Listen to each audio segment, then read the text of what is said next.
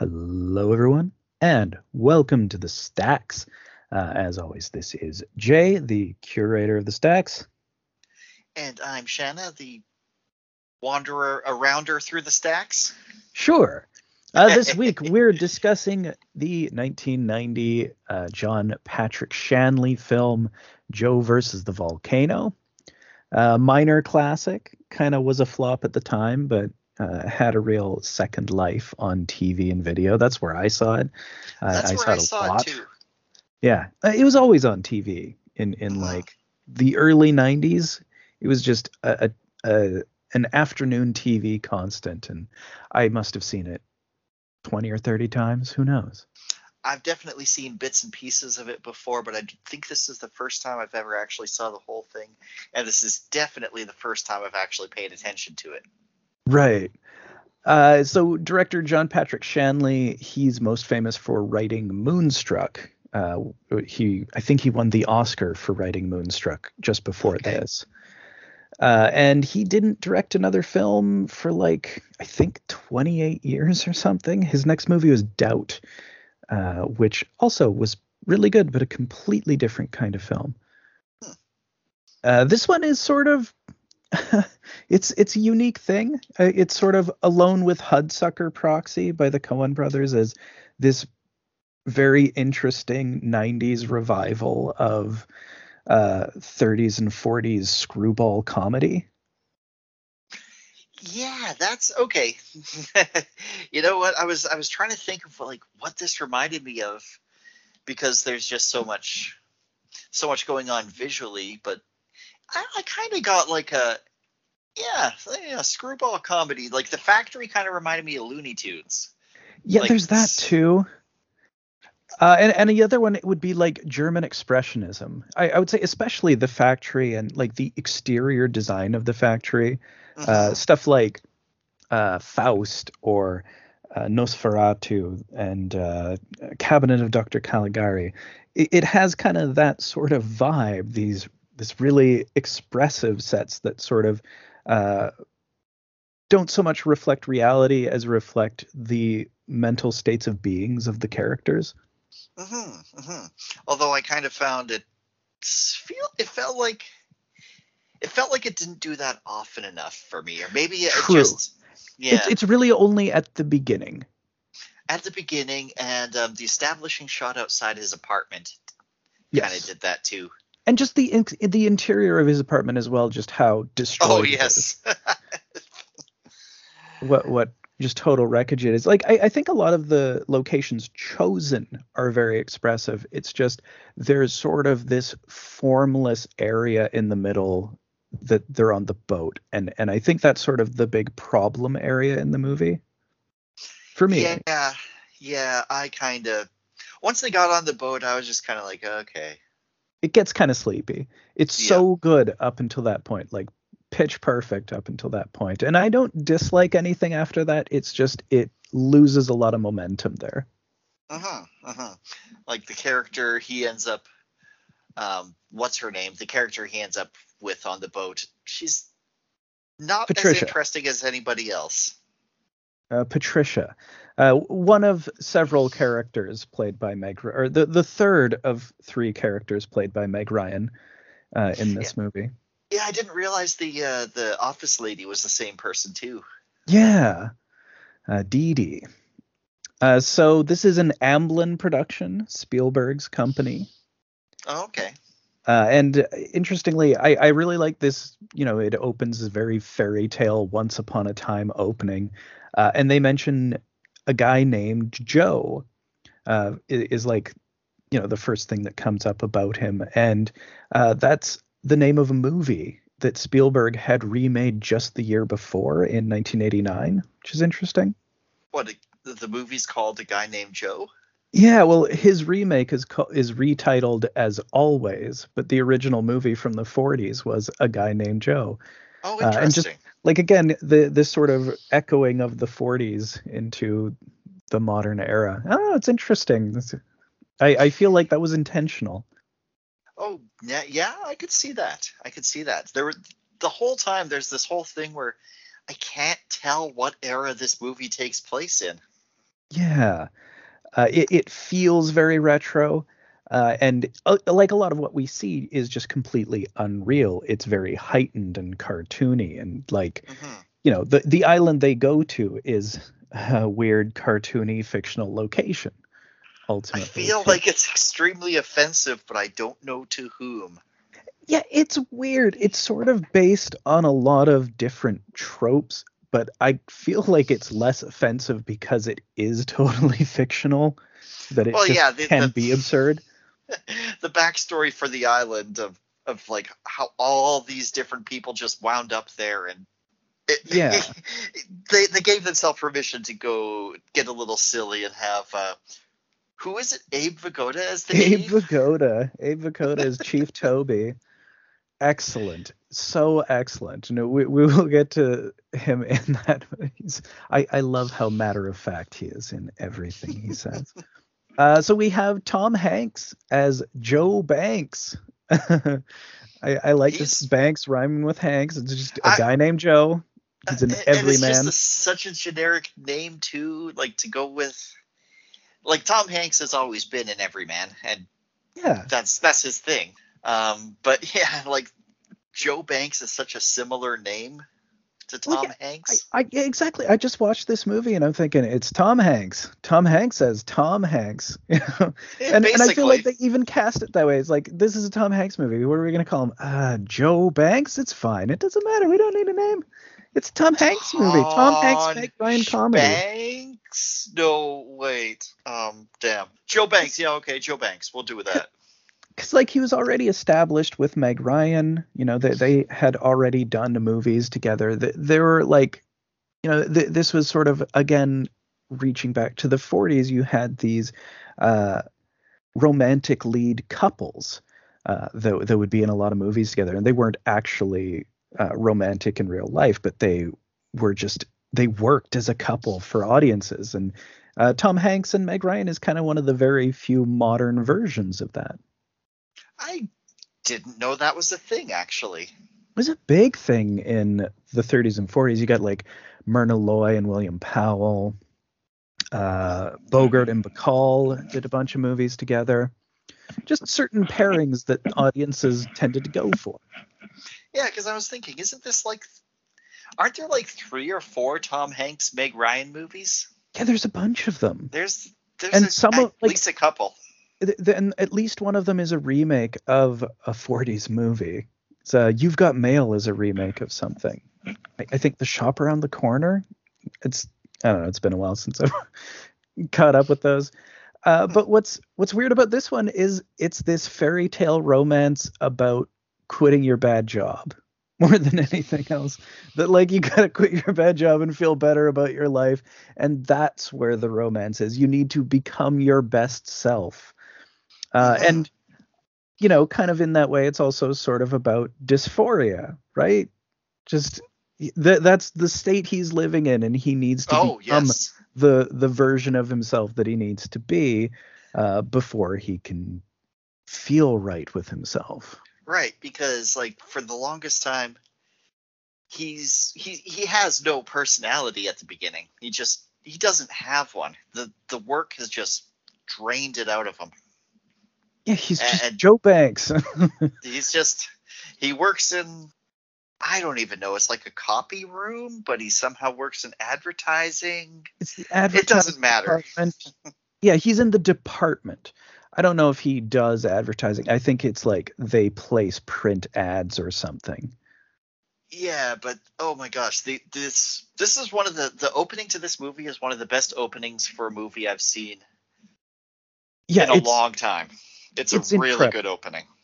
uh, just um, from beginning to end. Like it, I had not watched this movie in years, and just like starting to watch the opening, is like, wait a second, is this movie a complete masterpiece?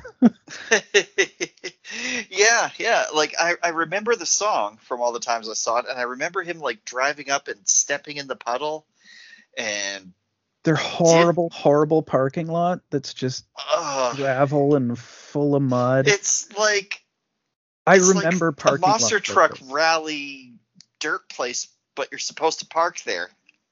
See, like so in in the 80s, I lived next to a school, uh, like an elementary school, the elementary school I went to, and there was there were like it, it was a gravel parking lot that was right next to my house that like served the school and it was a gravel parking lot so it would be like this all the time you just get these big divots full, like they're like Yeah. full of like two feet of water it's horrible Mhm. and that's Mhm. their entire work parking lot at American Panascope It might as well just be Acme Company or Amazon. it's basically yeah it's it's an it's a warehouse it's a factory it's the american factory of the 80s A- and the shot that where they reveal the factory first like you see like the colorful brilliant bright new york city skyline or i, I don't know if it's new york city i don't know where this actually is. I think it's new and york. then in front of it is just this bleak uh gray like um brutalist not brutalist but like this fucked up factory it's it's very expressionist it looks like something out of metropolis Yeah, and, and they've got like these barred revolving doors. It looks like they're all going into a prison. they look Eh. like they're cattle being processed Oh my god, they do too. And meanwhile, you just hear this like the, all this is happening. He's stepping in puddles, and you Yeah. just hear this. You move 16 tons. What do you get? Another day older and deeper in debt. And it's it's not over when he goes into the factory. He's got to go down the stairs. He's got to punch in. Um, and there all of it has really intentionally bad flow control like really jagged unnecessarily circuitous paths with just like stuff that you wouldn't want to walk over in between them that kind of force you to take these really unnecessarily jagged routes Yeah, like the the lightning bolt shaped walkway leading Yeah. to the main entrance that everybody's just kind of single file going. it's like a really annoying mario kart track Yeah, yeah. But like you just go in single file. everyone's in the same uniform gray Yeah, and it doesn't even look like a uniform, but it is because that's what people wore in the 40s. They got their trench coat and their hat. Yeah, they're all just wearing the same thing and it's all the same shade of gray. It's not like they they have work uniforms. They're just drones. Yeah, yeah. And yeah, it is all the same shade of gray. There's nobody with like a brown coat or nothing. No. and and the factory's all gray and there's this huge staircase descending down Well, we're in front of the huge billboard that says "Home of the Rectal Probe." Seven hundred twelve thousand seven hundred sixty-five satisfied customers. 66 now It goes up as they're going down the stairs as he takes the endless trek down just long staircases. Like they couldn't just have an elevator. nope No, of course not. No. because the whole thing is designed to just grind you down. That's the whole purpose of it. and and then I, is there anything before the office or does he just get I think the office basically, is yeah, he gets into his office and it's just the like lighting is so shelter. bad. oh, Yeah, the lighting is terrible, especially in his little his tiny little corner where the lights just constantly flash. they're those fluorescent lights but they're like zzz, and they're flickering and They don't work right, and his boss, yeah, his boss is Dan Hedaya. Uh, oh man, oh my the god the face of Dan Hedaya. this guy's performance. He just comes in and all you hear in the background is him just going on. I'm not arguing with that that with you, Larry. I'm not arguing that with you. I know we can get the job, but can he do the job? and just I'm not this- arguing that. It just goes on over and, and, over. The exact same thing. to- yeah, he's saying like Just- those three lines back and forth. Yeah, just teeny variations of them of just this unseen Harry. Like, I'm not arguing that with you. I know he can get the job, but can he do the job? as as Tom Hanks is trying to hang his hat on the hat rack and one of the hooks falls off so he hangs it up on another one and that hook falls off and the coffee is disgusting to look at it's horrible. And Um, so like he goes back to his little back room and he has this little uh, tropical lamp that plays a little bit of a melody and sort of soothes him under just the horrible lighting of the place. Yeah, it. Yeah, it's just this the only real flash of color that we've seen so far. Yeah, and uh, Meg Ryan comes up to him uh, in her first role in the movie as Dee Dee, uh, one of the people in his office, uh, and she asks, "What's wrong with the shoe?" Because like he's he's trying to readjust the shoe, and he, uh, his first line in the movie, uh, right? I'm losing my soul. I'm losing my soul. Excellent, excellent. Uh, really, really good line. Uh, obvious double meaning. and then, of course, Yeah. Dan Hedaya comes storming in there as his boss, Frank, uh, and he's just sick of Hanks being sick. Yeah, yeah, it's like, yeah, because Tom Hanks has got like a, a cold or something. Um, we find out what's wrong with him, but he's he doesn't feel good. Yeah, he's supposed to have a doctor's appointment later that day, uh, and uh, Hedaya just is, is so and they're like, so what? You think I feel good? Nobody feels good. Yeah, he, and he's like, you always feel sick, and Tom Hanks is like, well, yeah, that that's kind of the problem, you see. Yeah, he's like, I yeah, I'm I do always feel bad. That that is a big issue, and he mentions basically that he's been feeling this way since leaving the fire department. Although we don't really get much background on him being in the fire department yet. Yeah, well, we don't get a lot at all, really, but Right, we like get some. ultimately later on we learned that you know he uh saved someone or like he he was injured or he was in like a collapse of a building or something and got out of it and just he has not been able to bring himself to do that again Right, right. Um, yeah, what, what was one thing that uh, that Dan Hedaya said to him that like really was like, oh my god, this is just my life. Is he he's pissed off that Tom Hanks doesn't have these catalogs or something for something right for someone, and it's like, well, we ran out. It's like, why didn't you tell me? Uh, I told you three weeks ago, and I told you two weeks ago. But did you tell me last week? No, I thought you had it under control. and he's like, that's not good enough. And then he screams some more. Then as he leaves, he's like, I want those catalogs. And Tom Hanks is just like, well, then please order them. yeah like okay And I'm like, yeah, wow, get this them is- then do it Literally my life. This is, I have this conversation with my boss like every few days. It's like, Uh, why and- isn't this thing, why isn't this thing here? You didn't order it. like i don't do the ordering You don't let me do ordering. I would love for this thing to be here. Uh, so The- next, he he talks to the doctor, Doctor Ellison, who, who is played by the incredible Robert Stack. You know, best known maybe for Unsolved Mysteries. Oh, that that's- voice, That's know? who that was. That voice is so perfect for delivering his prognosis of the brain cloud. The brain cloud. Oh yeah. So so it turns out that Hanks uh, has a terminal illness known as a brain cloud. Uh, that's- see, something must have happened, and you've got a cloud in your brain. All the rest of these symptoms are unrelated. Uh, they're they're entirely psychosomatic. Yeah, so he's a hypochondriac with a brain cloud, and he's like, "Oh well, what? How long do I have to live? Six months." yeah, and I suggest you live it well. Yeah, yeah. He's like, "If you have any savings, you should go on vacation." I don't have any savings. I, I, I spent it all on the doctor.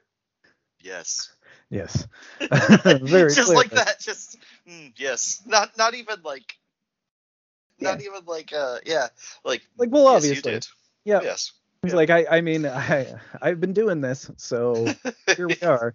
Like he, he says, we would not have ever even found it uh, if it weren't for all of these unnecessary tests. Right. Yeah. But it's totally unrelated to how you're feeling. That's just the way you're like all of that is just the way you're living your life right now. It's like, oh shit. and so he goes to quit his job.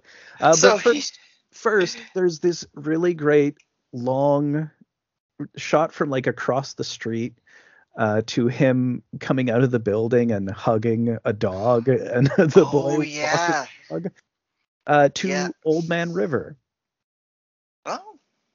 Uh, I, but- I couldn't remember the song. so like I, I think it's notable that both Old Man River and 16 Tons are like slave work songs. Mhm. That's their origins. Like literally, those are work songs about slavery. Uh, and you know, he is slaving away for nothing and killing himself and uh, hating every minute of it. Yeah. Uh, yeah, I, I, you know, it's it's obviously driving the point home a lot, but I like it. It's just an added layer there. Okay, yeah, I didn't catch that.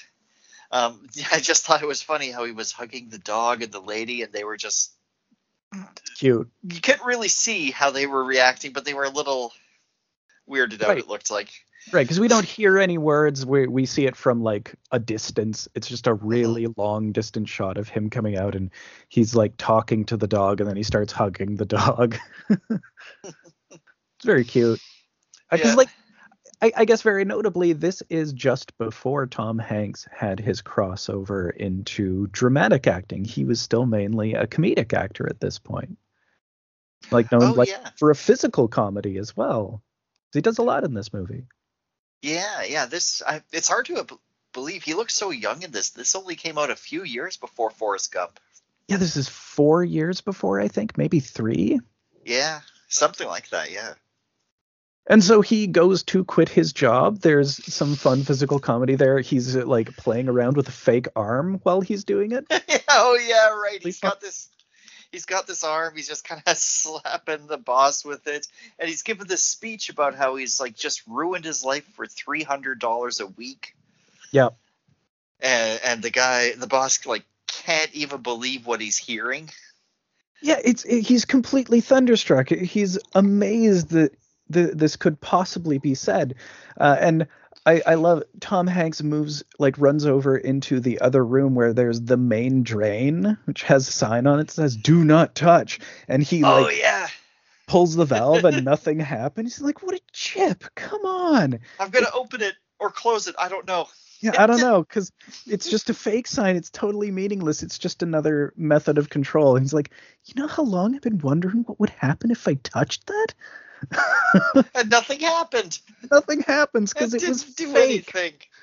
It was totally meaningless. Uh, and his incredible line to Hedaya, and like he zooms into like we get a close look at him, and he's got so much dandruff on his shoulders, yeah, kind of gross. it's really gross. And he like gets up close and he's like, "You look like a bag of shit stuffed in a cheap suit." Uh, he does just a whole great speech. It's it's such a fantastic quitting scene, like an all-time classic, I would say. It's and then as he just as he's about to leave, he comes back in, says to the secretary like, uh, "Dinner at 8? Okay. Yeah. and they have a romantic mariachi dinner. Yeah. Um. Where. I love this location. There's so much color. The the color in this movie is gorgeous. And, and we cut we cut into like he's in the middle of explaining something. He's like, "The key to the universe is you." yeah. She's just baffled, dumbstruck. I love it.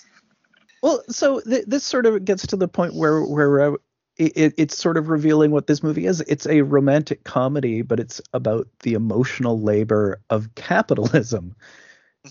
Yes. You know, more, than anything else, like it's there's not that much of a romance between the characters. It's both of it's two separate characters who come together, but in parallel, they're both just kind of becoming their better selves as they shed their, you know, uh, the jobs that they hate, the things that they that are ruining their lives.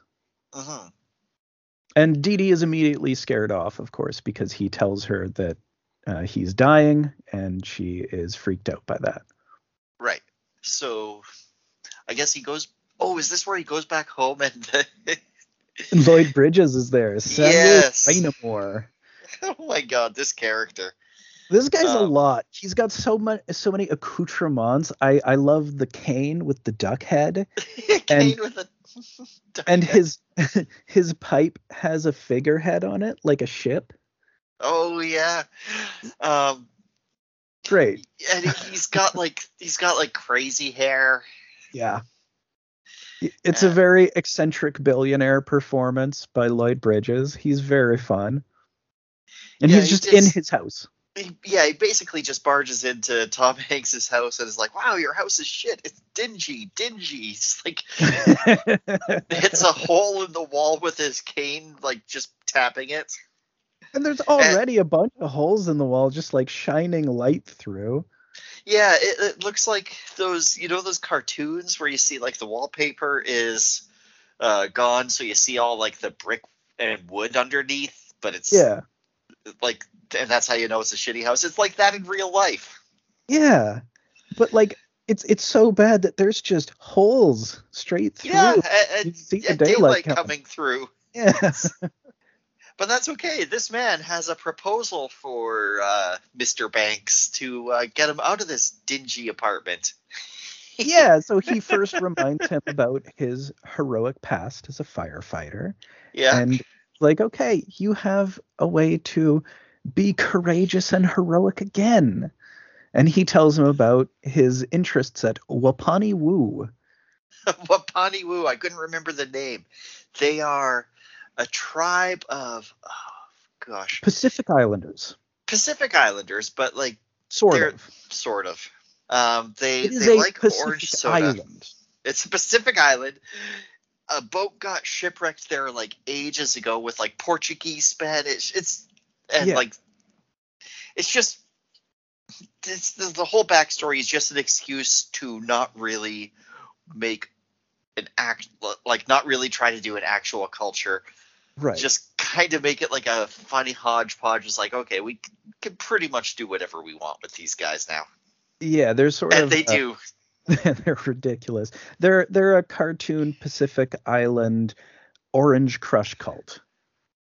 That's exactly what they are. Yes, but Yeah. we they um, every 99 years somebody has to willingly walk into the volcano otherwise it's going to erupt and uh, take out their island and none of the islanders want to do that this time so this guy comes up to tom hanks and is like hey why don't you do it because they have something that he wants, like for his business. It's something I, I can't remember what it's called. It's like baboonu or something. some kind of it's like a rare mineral that only exists on that island Right. And he wants it. So, you know, this is the trade. They give him, or he gives them their sacrifice, and uh, he gets exclusive access to this mineral. Yeah. And this is so obviously a scam with the doctor immediately. i didn't pick up on that Oh, actually I, I thought it was really, really obvious because he mentions the doctor's name uh, in this, Yeah. like uh, Lloyd Bridges or Graynamore. He's like, uh, so I heard from Doctor Ellison about your diagnosis. Yeah, but he's a billionaire. He could just be. That's that's what I chalked it up to. Is like, oh, he Right. just has billionaire powers. I guess so. Uh, Power of. But yeah, no. Whereas obviously the the truth of it is that you know he was he got his doc his crooked doctor to find someone who would just do this for him. He's like, I think this guy will probably fall for it. And like, okay, this is our guy. Yeah, see, I thought I thought the I didn't realize it was a scam. I thought the brain cloud was just a silly disease that only this one guy gets because his life is just that shitty. Yeah, I mean that that is also totally a plausible premise, especially in the 80s. You know, You- you Yeah, so- these, or uh, or- in the 50s or in the 40s. You know, Yeah. Once in a while you you have these periods of well, I mean, magical diseases obviously exist. Well, you got a brain cloud. Oh, he's got bubble knee. Oh, that'll happen to you, you know. Yeah. At least Good. Obviously, it calls for uh, what what are we gonna call for? Trepanation, maybe. Great. cool. Electrolysis of the bubble knee. Super. Uh, here's where we meet our next intense single moment character. We get Ossie Davis as Marshall, the limo driver. He's from The Wire, right? No. Oh my God! Why do I think that everybody's in The Wire? I mean, Ossie Davis is in a lot of stuff. Uh, uh, you, you have you seen My Name Is Bruce? No, is it My Name Is Bruce? Oh, uh, Bubba Ho-Tep. Have you seen Bubba Ho-Tep? No, I haven't. Ah, he's JFK in that. Oh, Um, wait, what? Yeah, it's a fun Hold movie. You'll have to see it sometime. Yeah. Okay, okay. Uh, but yeah, uh, Ossie Davis, just classic. He he's really great in lots of stuff. Uh, in in this, he is the limo driver who is so intense about clothing. Oh yes, yeah, because Tom Hanks. uh, So the the guy paid him all this money. It's like, hey, live it up before you drive into the or go into this volcano. So he hires a limo, and uh, yeah, he wants he wants to get new duds, but he doesn't have a clue. And he's like, I don't know, I want new clothes. Well, what kind of style do you like? I don't know. So the limo driver pulls over, stops the car. He's like, I'm paid to Get drive a limo, Yeah. Get out of my tell cab. you who you this. are. yeah, it's taken all my life to find out who I am, and I'm tired now. That's a great line. yes, yes, it is. And like, Um, you know, he, he has this whole speech about how important clothing is and how clothing makes the man. yeah. So he, he ends up going with Tom Hanks anyway. Yeah, he Um, like he gives this whole speech and he like pauses for a second. He's like, "I'm gonna join you in the back seat," and like he he climbs in back and like they have a heart to heart. yes. After the limo first- driver. yeah, after first being like, "I don't want to know you. I don't I don't want to learn about you. I don't have the time for it." I, th- that's where he's like, "I I it's taken too long to learn who I am, and I can't meet anyone else. I'm tired of this." like okay let's be best friends uh and they they both go get get tuxes they both look sharp as hell Mm-hmm. it's great Yeah, Yes. Oh, and they get. He goes to the luggage salesman who the looks like a. guy. He, he's only in for about thirty seconds. He's looks like a ghoul. He's like, the most important thing in my life is luggage. i love this guy so much uh his his, his line have you thought much about luggage the line traveling light or heavy like heavy uh certainly the good good metaphorical stuff and he, so he introduces these incredible pieces of luggage and they're very very important to the movie Yes, um, they they turn out to be, uh, well, they turn out to be one of the major settings where most of the action takes place. But right yeah that too. That's They're just- very that's important. a whole thing. They're very important pieces of luggage and very nice. I can't even imagine what those they cost. are beautiful and yeah he as the luggage salesman is like you know if money were no object and i had the option uh, this is the the piece i would go for. And tony was like i'll take four. He's like may you live to be a thousand years old sir. Uh, and the way such they a great scene. Oh i love it so much. It, it's so good. And, and so they got the luggage tied up to the roof and to this to the back of the car because there's too much of it well they're huge they're just They're- gigantic and watertight this is Mhm. very important they're watertight and like extremely durable. Uh, he he talks about just th- they they will survive anything. They're they they have like an incredibly long warranty. hmm it, it, it's almost like the luggage from the terry pratchett books but not alive Right. It- It's it's just the perfect luggage. Yeah. Uh, and I, I want to note here that all of the people that he meets in this section are people who love their jobs and are great at their jobs.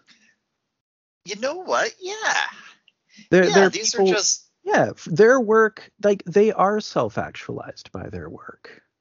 that's that's a good point um i never never thought about that Yeah, I, But I think everybody he meets after he gets out of the factory um yeah. Yeah, uh, I- well I- except for maybe meg ryan's last character it's hard to say. Yes, I would totally agree with that, and that's sort of key because we need to get to a third version of Meg Ryan before she's and, and sort of a third and fourth version of Meg Ryan basically before she's ready to be uh, the ideal self. hmm But yeah, I, I think it's really interesting that we get that contrast there if we have these few people who love their work and are happy uh, with the the way they're living their lives, and uh, I think that's really interesting to sort of see as that progression as he's sort of uh, learning how to live a better life by Mhm. interacting with them. Uh, and also Yeah. the music shifts. We get Blue Moon, Mm-hmm. lovely. Nice. Yep. Uh, and the, yeah, and this is when we get Meg Ryan as Angelica, the the second one, the daughter of uh, uh, Lloyd Bridges' character. This lady is something else. Meg Ryan So is doing a lot the moment. He oh this yeah, so he's arrives. landed in LA now. Yeah. Um, and she's there to pick him up, and uh, and you know they get to know each other a little bit. But first thing, like one of the first things, is what do you think of Los Angeles? And he's like, it looks fake. I love it. yeah, uh, she's doing a very strange voice for this role. Yeah. I'm doing a very strange voice for this role. Oh, you're not going to tell. It's it's weird. I don't know how to describe the voice. It's very It's kind of like she's doing one of these. eh, kind of, kind of, but like, yeah, My name's Angelica. It's it's sort of her doing one of those almost, and it's it's it's a little bit absurd. And like immediately, it's like, what is happening here? as soon as she arrives, yeah, and she's like, she's like super colorfully dressed. A main thing is she specifically tells Tom Hanks not to tell her anything about what he's doing because her father said that she's untrustworthy, but that's not the word that she uses. She uses I want to say fizzle bucket, but that's not what it is, but it's something like that. yeah, it is something like that. I can't remember exactly what it is. it's some ridiculous made up word. And I mean, she says this yelling at the airport too, so she does seem kind of Yeah. uh, I don't know, not not super in charge of herself. Yeah, she's not all there, it seems.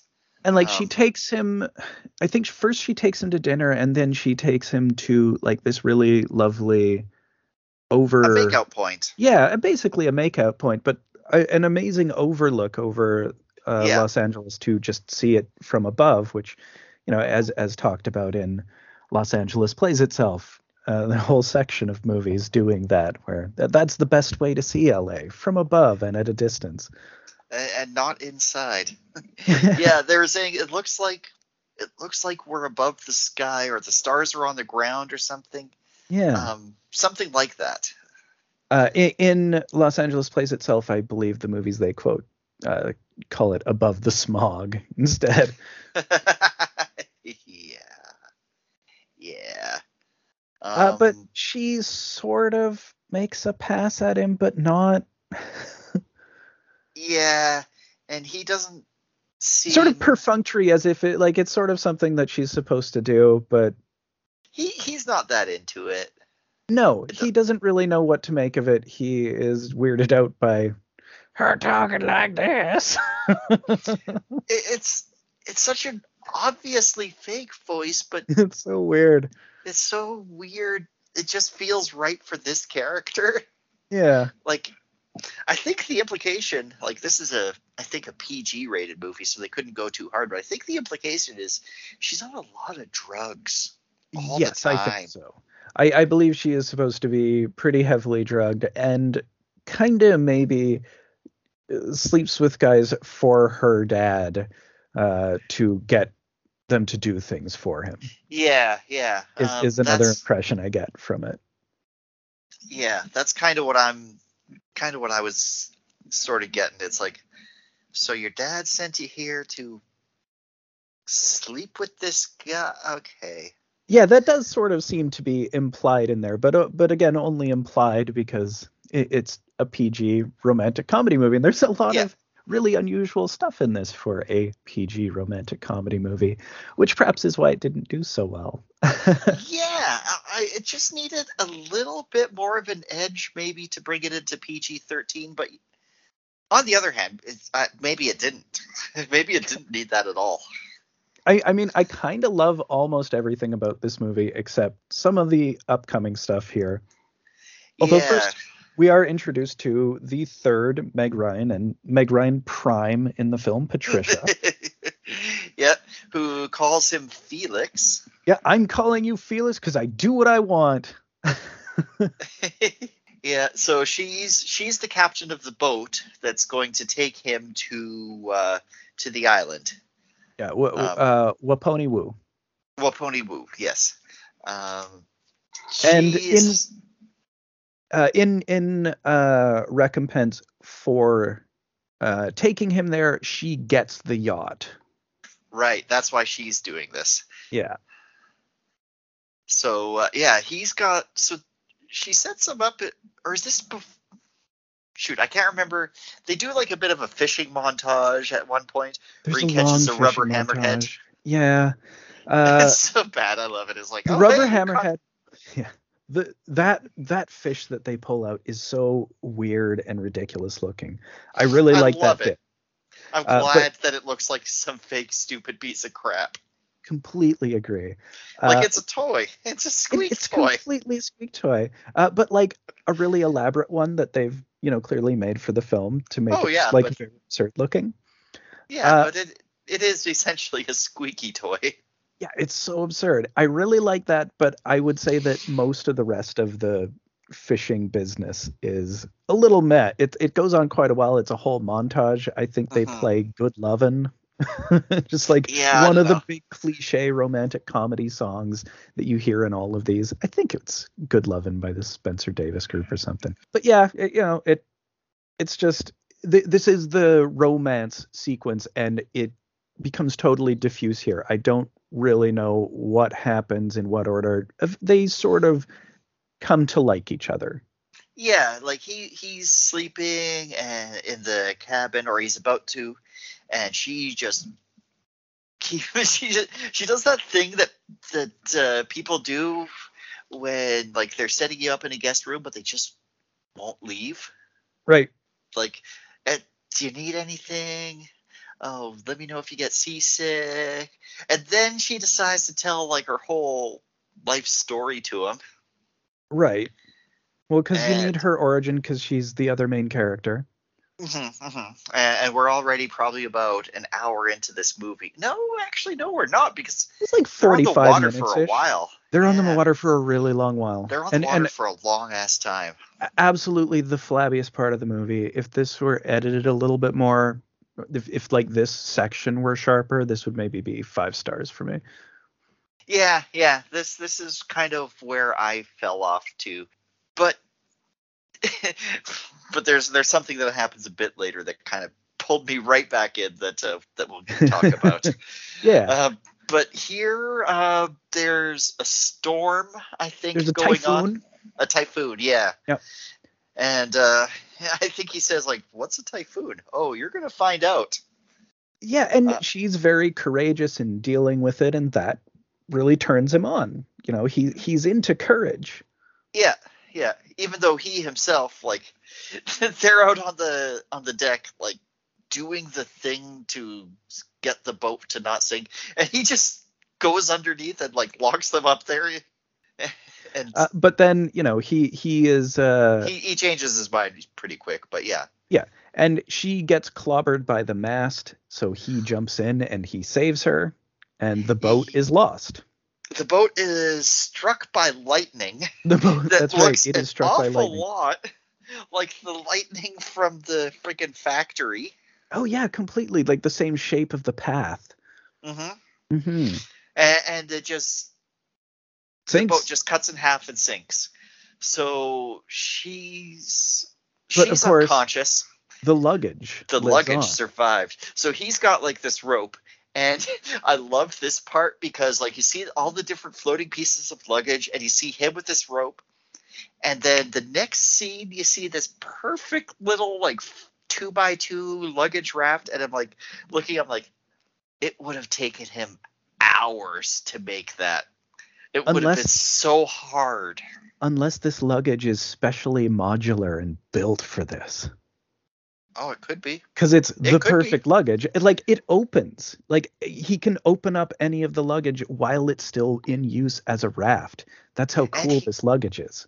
And he does, and he pulls out all the different shit that he that he He's got like with, a mini bar. He's got an umbrella. Yep, he's got a like a, a mini golf thing Oh yeah, the mini golf. that right. blows away in the wind, and, and uh, you know he's practicing for Castaway here. Of Uh, he course, doesn't it's get a volleyball. Castaway. Um, he doesn't seem to have to worry about food or water though, really. Well, he is. That, that's sort of what ultimately happens. Is uh, he's giving her water regularly, but Yeah. he won't have any himself. So Which he's is- slowly becoming delirious. Yeah, yeah. Um, but in this like little montage of them floating, little montage, they're floating for so long. It's a it's a long montage. but yeah, like we we don't see him slowly getting worse until like just at the end he's like when she wakes up and he's all like blistered and everything. well, first we get this really great scene where for where she's still unconscious and we get just the moon rising like directly Oh. out of the water. Yeah, yeah, like like a big giant important moon. It's It's- beautiful. It's gorgeous. It really is. It's So this it, it's like it literally rises from the water really close to him and it's just rises dripping and you know he just reveres it and it's it's just this Yeah, he's incredibly visual scene. Oh yeah, yeah. I'm I'm glad that I'm glad you brought that up because I kind of forgotten this happened. But there was a the thing he says is like, "Oh God, whose name I do not know," and I'm like, that's a good way to do it. I like that. Yeah. I like that too. It's like okay, you're not you're probably not blaspheming against any religion. Not that I care about that, but you know, it's pretty inclusive. I think. I, Yeah. I, I just I just thought it was a neat touch because I never heard that before, and it's like, yeah, that that's cool. Okay. Mm-hmm. So it's like I think the next day that ultimately he finally just passes out from Yeah. not having any water, uh, and he ends up being woken up by her. Uh, she's come out of her coma or whatever, uh, and very quickly they're out for a by few guys. days. Yeah, it must Yeah, have been so the. Islanders are like, oh my god, they're ridiculous. They are ridiculous. They're so loud. They um, uh, they've got like their their necklaces, but the the one guy's necklace is just crushed orange soda cans, and, like they've got like the the They have tall- crowns made of them. yeah, they've got like the the the um the decorations where it's like you have one thing of hair sticking straight up and two out the like the side. I don't know what that's called, but they're made out of soda cans. Yeah, lots of soda cans and soda Just- bottles kind of worked into their whole aesthetic. Yeah, and they're wearing like this is the most aside from the soda cans, this is the most generic like let's just get some Pacific Island stuff. Yeah, it's it's very Pacific Island tropey. It, it's sort of based on a lot of different types of uh, Pacific Islander cultures. Uh, like uh, the orange soda thing, uh, Hawaii itself is really big on spam. Spam is just huge in Hawaii. No shit. Yeah, so that. so yeah, so you know here we, we got the orange soda for that, and, and it's just like a, a bunch of different little sort of things, kind of sampled from different cultures because that's sort of what this is. It's a culture Mhm. sampled from a bunch of others, uh, an an artificial one. Oh, right. The, the name of the island, it means little island with big volcano. and it is a huge volcano and not much island sticking to it. yep. Yep. Um, so they're they don't spend a lot of time in the village. They, No, they really we- don't. We meet Abe Vigoda, the chief, Toby, who is absolutely great. he's so funny every line because he's just incredibly matter of fact. He's so done with all of this. He's just like, okay, so you're gonna jump in the volcano then, right? All right, so we're gonna do this other thing, and then you're gonna jump in the volcano, all right? And he, yeah, he's like, all right, so let me ask again. Does anybody from our tribe want to jump in the volcano? No. Okay, I guess it's you. uh, the, the, they do a whole thing where they're ready to, they're they're each individually ready to, for the ceremony, uh, where you know Joe is uh, he he's uh massaged and stuff, but he's also like beaten with fish. Oh yeah, right, right. Uh, and, and she's getting like a total spa treatment.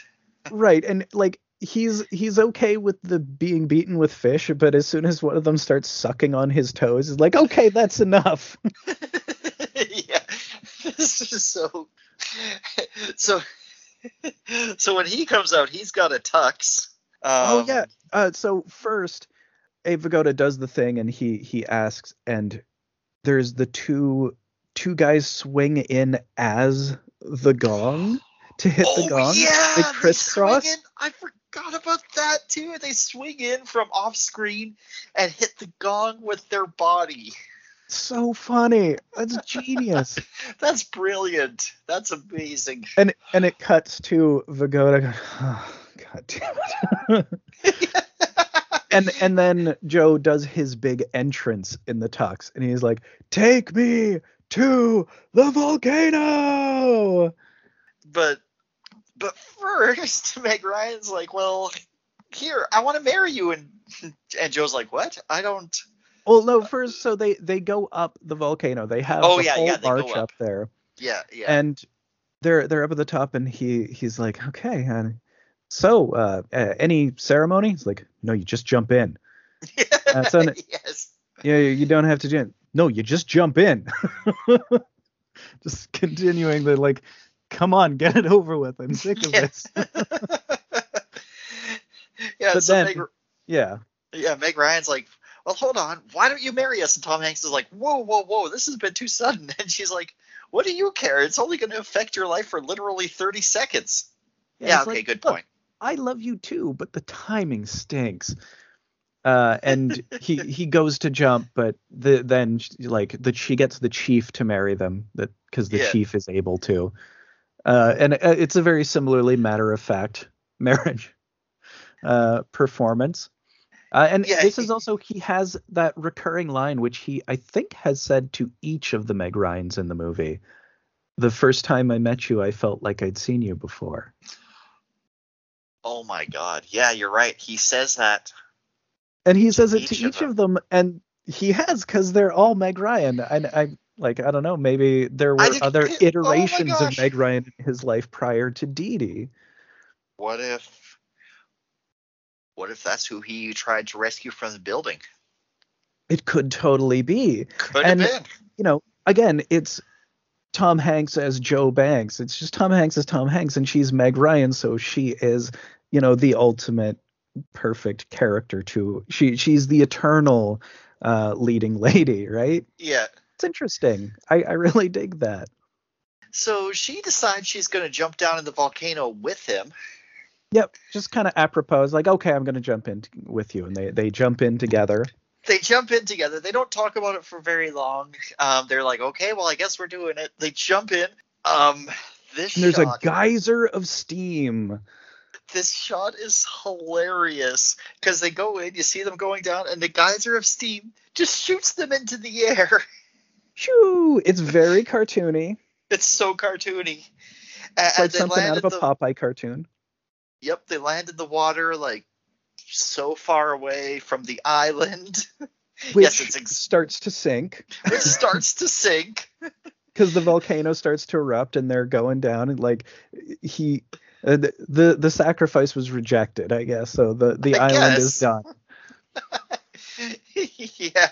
So so they're in the ocean. Um, the island's gone. They they find the luggage though. Well, yeah, they they have a whole conversation like, well, what are we gonna do now? We're screwed. It's like I wouldn't count on that. And then the luggage p- starts popping up. It's like, oh yeah, that And, and he builds the raft again. Of course. And they Yeah. uh, sail on to their future. They're not going to get found in the ocean. Who knows? Maybe they I mean, will. they could. They could. I mean, this is a fairy if this- tale, so I think Yeah, they right. do. I also, they do. she's We don't the find heiress, She's the heiress to a fortune, and they know she was there because that that was a job that she was sent to do there. out in that specific Oh yeah, someone will be looking. Yeah, someone will be looking for them. Also, the the an island uh, just An island, an island. that they'll be looking for survivors. But you know what? They they, they have a pretty good chance of getting found. You're right. Yeah, they kind of did the footwork on this one. Yeah. Now now when they were off drifted off to sea the first time, not so much. They should not have found that island. Right. But that's okay. but yeah, so that's Joe versus the That's volcano. it. That is the end. What a great movie. It's really good. Really good. Um, really striking visuals when that when it Looks wants so to. Hmm Especially at the beginning, like a, a really amazing opening. I, I love all of the design of the factory, just every element of it. Both like when we Mhm. see just the model, when we see all of the walkways, just the the cattle processing entrance. Great. Yeah, yeah, and, and like in like in front of the skyline, like no, this is the important thing of the city. Yeah. and, and if it's New York, I don't. I don't know New York that well, but I don't think there's a lot of room for a place like this in New York. But oh well. Maybe it's like in Jersey. Maybe this is in Valkenvania. Oh my God. Yeah. Oh shit. The, the nothing but trouble cinematic universe. That's right. This is part of it. Tom Hanks was in it too. Who knew? Yeah, yeah. So the billionaire is probably friends with the judge. I mean, he would have to be. He'd have or to be. Or I don't know. I mean, w- would they like each other? I- I'm not sure. Maybe. Lloyd Bridges sounds like a fun, eccentric billionaire. Oh yeah. but you know he he also seems to be wanting to mine people's rights out from under them I, i'm envisioning a cinematic universe where lloyd bridges is the one who screwed jp back in the day Out of his Mm, fortune? He's the banker he's the bad banker from like the, the 1890s. yes. he's kept alive by dr ellison robert stack yeah It's an unsolved mystery how I'm keeping you alive. That's all we need. yeah that's that's perfect it was very difficult to do yes. Uh, re- really good movie. Really good just movie. great Um, yeah i had not It does seen it drag since I was in the kid. middle, but then yeah it wakes you up when you get to the island. Right. Uh, and like there's some good stuff in There's good the stuff boat in section. middle, I yeah. really like the moon thing, and and that sort of comes right at the end of the whole boat sequence. Uh, but yeah, the boat sequence is a little flabby. Otherwise, I think the movie is kind of almost perfect. It's so interesting visually. It's so there's so many great character performances. Just all these one-offs. Yeah, that's that's basically what the whole movie, or at least the whole first half of the movie is. Just all these just all these characters entering into his life for like a few minutes at a time, and they're all just so much more alive than he is. And he grows more alive through meeting them. Mhm. and experiencing them. Yeah, and it it has kind of a stage feel. It feels like something that maybe was more written for the stage. It does like like that moon thing for sure. Yeah. Um, yeah, but but yes, actually, it does feel it does kind of feel like that because it would make a good stage play. You wouldn't have Yeah. to modify a whole lot. yeah, absolutely. Uh, but yeah, totally great. Uh, one that I had not revisited for many years, and I'm glad we did because it rules. Yeah. Oh yeah. Completely slipped under my radar all Yeah. this time. Uh, so that is replaced in the stacks with Minor Premise, which is a pretty recent movie, I think from 2020, and Okay. it's about this guy who uh, tries his own science experiment on himself, and it fractures his psyche into 10 distinct competing parts that. Uh, and he's just trapped in his apartment dealing with 10 different versions of himself or something. Oh. I don't know. sucks. Yeah, sounds interesting. I I don't really know much about it. I know that it has uh, Bobby from Twin Peaks, and his daughter is one of the main characters in it as well. Like Oh, his, nice. his real life daughter is one of the main actresses in it. Oh, cool. Yeah. Uh, so yeah, that that's everything. There any last thoughts before we head on into part two? Um, yeah, Joe never really fought the volcano. Oh no, he did. He did. He versus the volcano, and the volcano's like, "Mm, no, get out of here. Yeah, the volcano just slapped him out of the way and like, nah, get out of my town. um, yeah, that's that's that's about all I got. uh, Joe versus Volcano. Volcano won, but uh, so did Joe. It's that kind of movie. So did Joe. So did Joe. And we are back and talking about our second film, Your Vice is a Locked Room and Only I Have the Key. Uh, fantastic, fantastic title. Uh, this film directed by, uh, I believe it's Sergio Martino, correct? Yep, yep, that's right. Sergio Martino, who Great Italian director. Uh, I have seen a number of his movies, mainly the films released by Arrow, a handful of other ones. Uh, he's very interesting. He does a lot of cool exploitation stuff, uh, a lot of Poliziotteschi uh, and Giallo stuff that I've seen from him, and he's one of the best that I've seen in those genres. Cool. Yeah, so your vice is a locked room and only I have the key, but maybe you got to jiggle it a little bit, and I don't know. Sometimes it just doesn't want to go.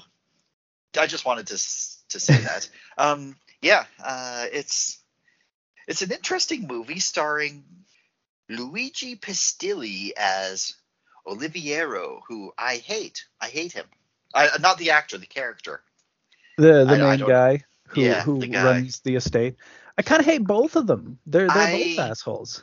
I kind of hate everybody in Yes. this movie. My my argument is that the only protagonist in this movie is Satan. Yeah, yeah, you're right. Satan's the closest thing we have to a hero. Uh, Satan, we, we should say the the black cat owned by Oliviero. Oh, I wasn't going to clarify at all ever. Oh, okay. I mean, yeah, but Satan but is yes, the black Satan cat. is a black uh, cat. The, the titular black cat, because this is based on Edgar Allan Poe's The Black Cat, very loosely. okay, yeah, because I haven't I haven't read the Black Cat, so I don't know how good or or how true or not true to it this is. It has the basic bones of it. So the the overall concept of the black cat is there's a feuding husband and wife. Uh, the cat is owned by one of them and hates the other one. So you got all that in there. That that is Okay. a portion of it. Uh, and I in most versions I've seen, th- this is for whatever reason one of the favorite stories for Italian filmmakers to make. I've seen so many different versions of the Black Cat. Like th- this is from an Arrow set, uh, two Black Cats, so it's also Fulci's the Black Cat with it. Oh, I thought it was like a sequel to this.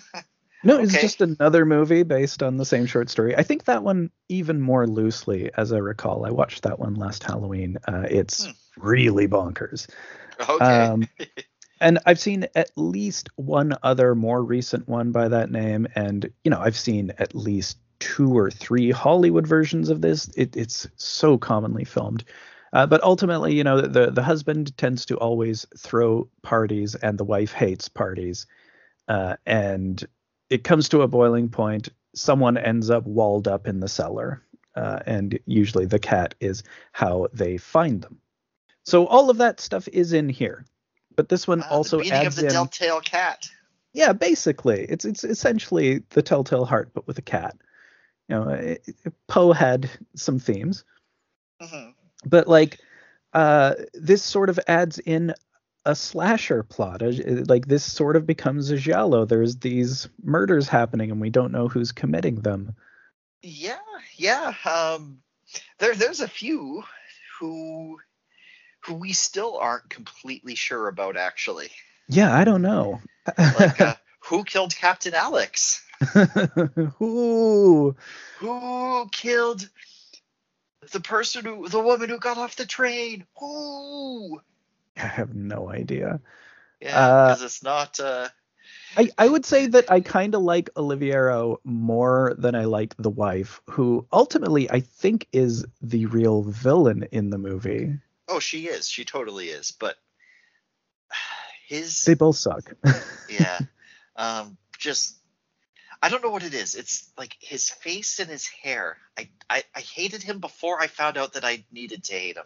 I do I- like I that can't- he's just into throwing big hippie parties. That like he's he's not very precious about his wealth or status or anything. Yeah, he so we begin in one of these parties that he throws. He's a he's a writer or a former writer or whatever. He has a big Vaguely associated with the counterculture. That's really Yeah. all we need to know for him.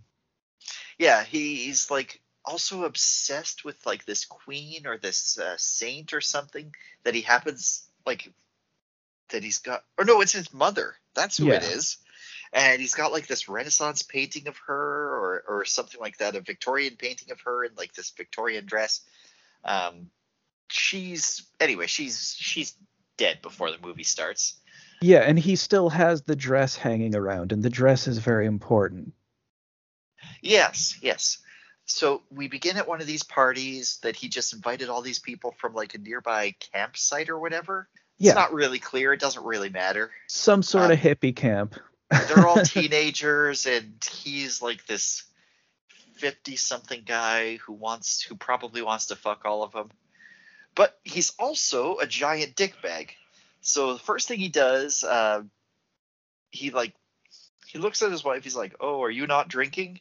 And and before she even gets to respond, he empties the fruit bowl and then just takes everybody else's booze and pours it into the fruit bowl and then forces her to drink it. This this whole thing, and everyone's just kind of like, "That's weird and gross." Yeah. It's just Um, kind of an asshole thing to do, but in his defense, she sucks. She sucks, yes, but I don't We don't know these that two yet. people are together at all. no, no. So not- that that would that would be a really key element in this movie is that these two completely hate each other and are sort of total opposites. Everything about them is uh, incompatible. There seems to be no clear reason why they would have ever been together. Yeah, I can't imagine that there was ever a time when these two ever liked each other, that she would have ever successfully seduced him, or if he would have swept her off her feet. I don't see that ever having had happen. Yeah, I mean, like Poe was writing in a period where arranged marriages were still more of a thing. I don't feel that that really applies to the '60s uh, or the '70s. Oh, it super doesn't.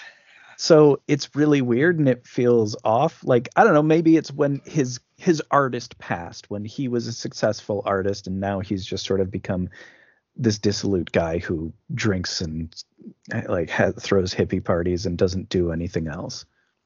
Yeah, yeah. Um, could be that, or it could be like, oh gosh, I don't know. Um, like her, his mother was a count or something. Maybe she married him to get the money. Oh my god, she married I him mean- to get the money. She did marry him to get the money. We know that because that's kind of ultimately the plot. Well, that's yeah. We, we find that out. Like yeah. yeah. But um, it, it doesn't really seem clear why he was interested in her at all because he doesn't really seem to like her at all. no. and why would no. he? She, she sucks. She Uh, sucks, but everybody sucks. yeah. So Except Satan. I love Satan. Yeah, yeah. So after the party, uh, after everyone kind of clears out, uh, she shows up. Like she left after the whole embarrassing punch bowl fruit drinking beer thing. Uh, she shows up wearing the dress, and he's like, "How dare you wear that? That's my mother's dress." And she's like, "Does it turn you on?" Ooh. Wrong answer. yeah. So he, I can't remember exactly what he does, but he's violent and shitty. I think he slaps her. He slaps her. He he does that a lot. There's a lot of slapping. Yeah. Uh, there, there's a lot of slapping in front of bottles of J and B. You know, classic accoutrement of the giallo film. The J and B bottle. Get used to seeing those. well, there's this guy whose whole job is to just deliver him all this booze every day. Yeah. And he's really important to the plot because, like, he's the only one. He's like their only connection with the outside world in this huge villa, which we've been seeing a lot of these. Yeah, huge villains yeah. in the movies we've covered. Oh, oh, I forgot. Like he also has this black servant, uh, maid, who quasi servant because they they mentioned later that she was just like one of the hippies who was maybe sleeping with him Oh, right, kinda- and he made her into a servant. and she just kind of ended up being sort of a maid as well yeah hmm Yeah, so he basically says, basically says like, oh well, losing the colonies to get uh, Brenda, that's definitely worth it. I'm like, Ugh. uh, yeah, super racist, of course. Um, yeah, so he basically parades her in front of the party and like fondles her in front of. Yeah, so Yeah, it's Whatever. It's fascinating because they're they're just so they're they're ugly rich. It's it's a really interesting element of like 70s Euro horror sleaze. You you would see a lot of just they they they would delve into the ugly rich. You you would see just a, a lot of uh, horrible excess, and Mm. just it, it's a great place to set a horror movie because you want to see everybody die in this situation. It's great. It's it's sort of perfect. Yeah. Yeah, so um, we we cut to the next day. He's in like a bookstore. I don't know what he was originally doing there, but he's hitting on the bookstore lady who we learn uh, he taught her in high school. Right, because he is a teacher, uh, previous to being a writer, I guess, and now Yeah. he's just sort of nothing. hmm Yeah, so um, he's he basically says to her like, uh, "Hey, meet me at the same meet me at the same place," and and she's like, "Well," or no, he's like, "Meet me at the same place, but I might not be there," and she's like, "No, you don't get to do that. You basically you started this whole thing, so now you gotta go to this. You started this, so you gotta do this with me." is Mhm. basically what she says. So she goes to the place, and it's really dark. I couldn't really see what was going on here, but she gets slashed. Yeah, we, we have the first of several very giallo style murders where t- they're just slasher scenes and they're quite brutal, very Mhm. bloody. And I don't know ultimately who did this. This is yeah, this is the one that we don't know. Yeah, I don't know. Cuz maybe Yeah. it's our guy, but maybe it isn't. Yeah, it it could go either way. I don't really know Um, why Yeah, if it is Oh. him. Yeah. No, I don't think it would be. So I think this killing was just the random person who escaped from the psych ward in a throwaway line later on. Oh, yeah, I guess so. And that's probably who killed the sex worker too. Yeah, that makes sense. Just a weird coincidence, I guess. Yeah, yeah. Well, that's that's exactly it. Yeah, because she she ends up getting killed, and then the cops show up at his house the next day. Mm-hmm. And they're pretty impressed by him. Mm-hmm. it's funny, like they're they're like, this might upset your wife, uh, so. And he's like, well, we don't have any secrets, so it's like, okay, so when you were going to cheat on your wife with this woman, uh, she got stabbed. It's like, oh, I didn't do it. I was here the whole time. And the wife's like, oh yeah, she was here, or he was here the whole time. Yep. So they they get rid of the cops, and then it's like, why did you, why did you lie for me? You could have turned me in for that or whatever. Anyway, I was I was driving and I got a flat tire. Don't forget it. right. Yeah. Th- so this is she- the real story. Yeah, the real story. Hmm, I was yeah. So she's Maybe it is. I don't Maybe know. Maybe it is. We don't know. She's investigating though. She goes to see if you know one of the tires is flat, and she checks out the spare tire. And he catches her. He's like, "I got it repaired at the shop, you stupid bitch," or whatever. And he's just he's all shitty to her. Yeah. Probably slaps her. And then somehow Brenda, the black maid, uh, gets it in her head to try on this dress, the the Yeah. fancy dress, the MacGuffin dress. Right. And this leads to her also being slashed. She gets slashed too. Yes. uh, in the dress, and the wife sees her body as he's coming up, as the guy is coming up the stairs. So obviously, you know, she's to think that he did it. He doesn't seem all that distraught over her corpse, though. No, he is kind of blasé about it, and he's more practical. He's like, okay, we've got to go hide this. We we've got to deal with this right now. Because Yeah, what will people we, think? we can't call the cops because they'll think they'll blame this one on me too. In fact, you probably think I did this one, and she's like, "Well, yeah, I mean, I mean, come on. yeah, Uh, so they hide her in, they like they wall her up in uh, the wine cellar. yeah, yeah." They wall her up in the wine cellar. And I guess we Uh, haven't really established much with Satan and the antipathy that Satan has toward uh, the the lady. What's her name? Irene. Irene. Uh, Irene and the cat do not get along. They really hate each other. Uh, Irene keeps a cylinder of doves out on the front lawn. yeah, and the cat keeps trying to get into him. Cat wants Um, those birds. Important Cat- to the plot. Yep, Significant. important. Yeah. yeah. Uh, cat hates her, attacks her every chance it gets. Yeah. Um, it knows. Yeah, Cat and knows. she's she's like, "Well, I'm gonna poison you, you stupid cat." And uh, yeah, yeah. So that there's a lot of back and forth between her and the cat. Yeah, and I I think it's around this point as well that the cat gets in and uh or maybe the cat gets in something kills some doves.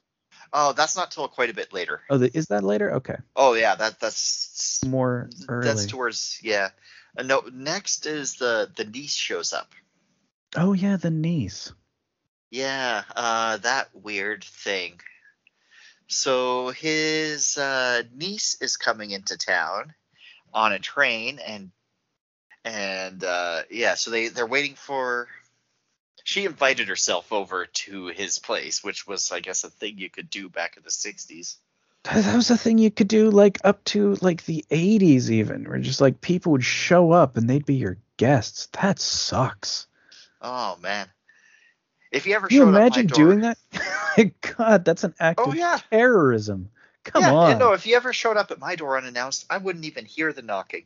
And even if I I'm- heard the knocking, I wouldn't even hear the knocking. That'd be unacceptable.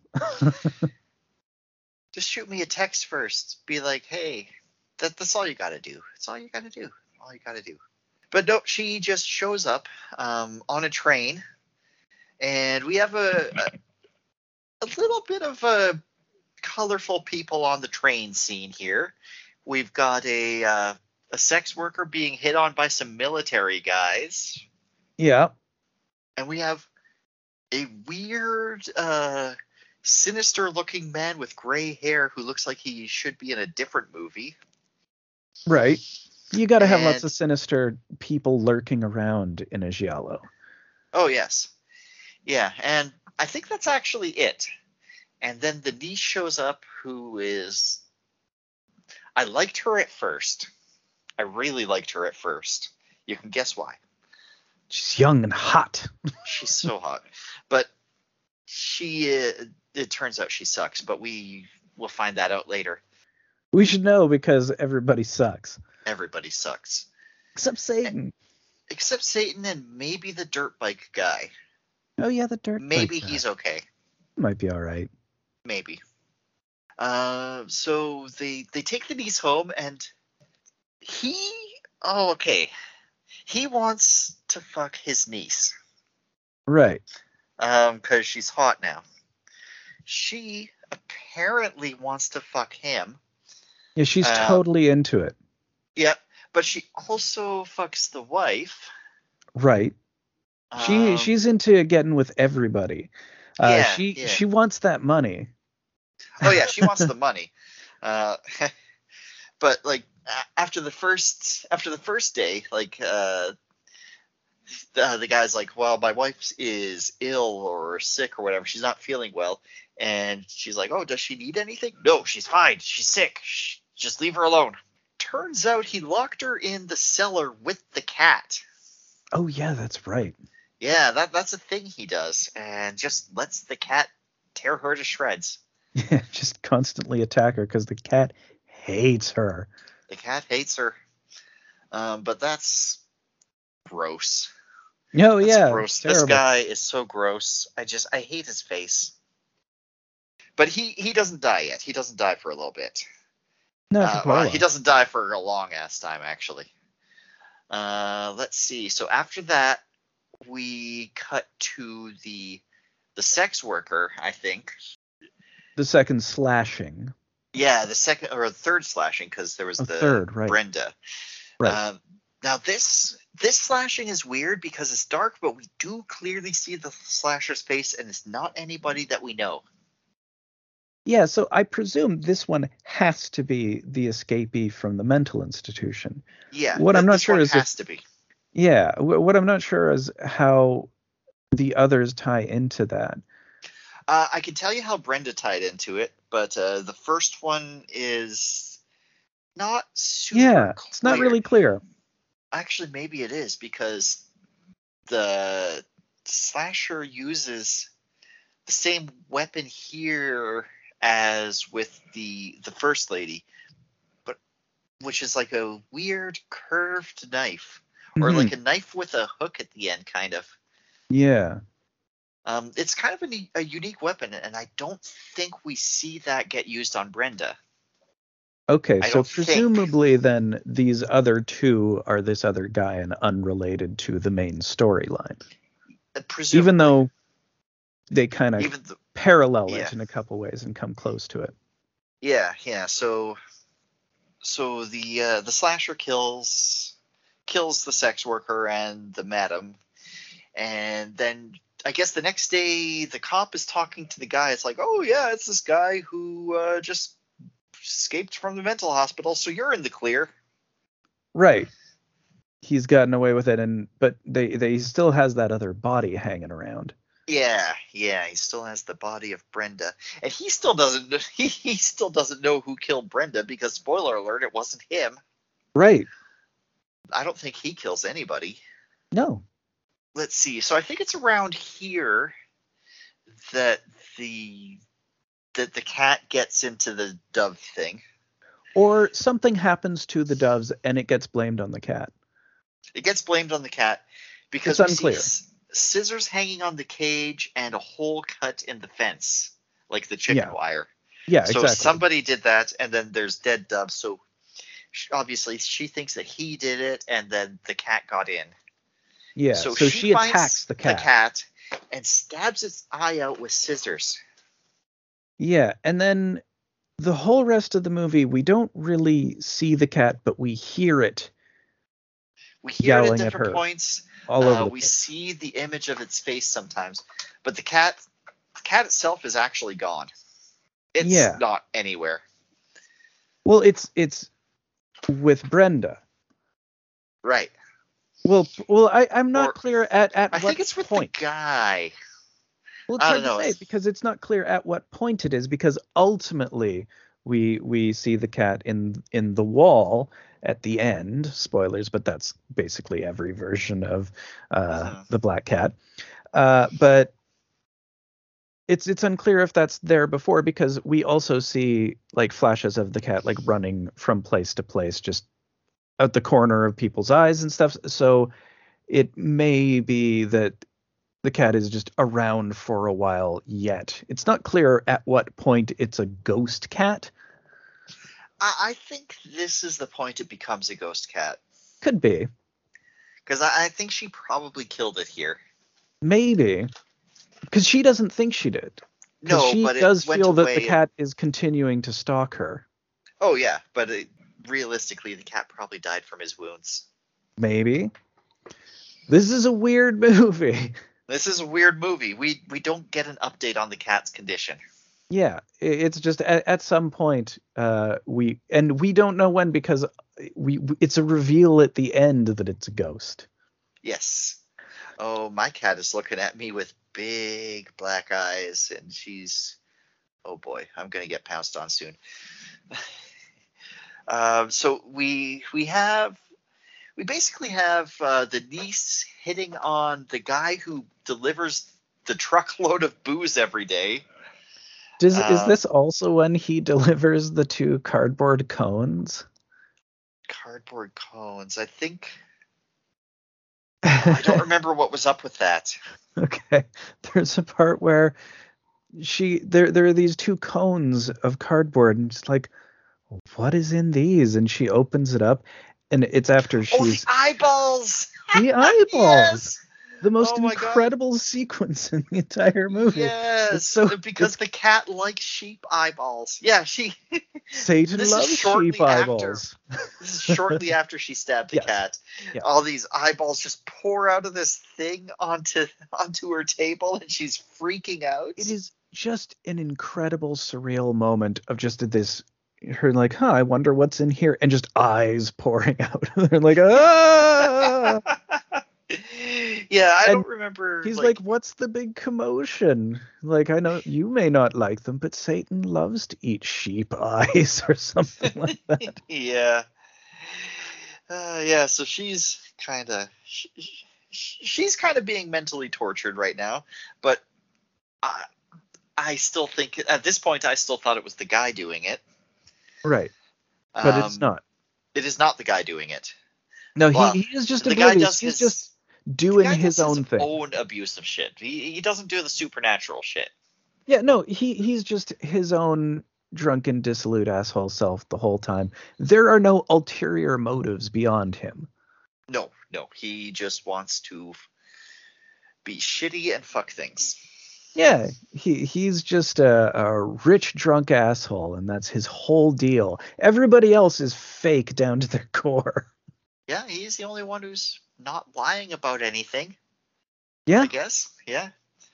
Uh, so they they uh so there's the niece has this whole like romantic subplot going on with the beer delivery guy.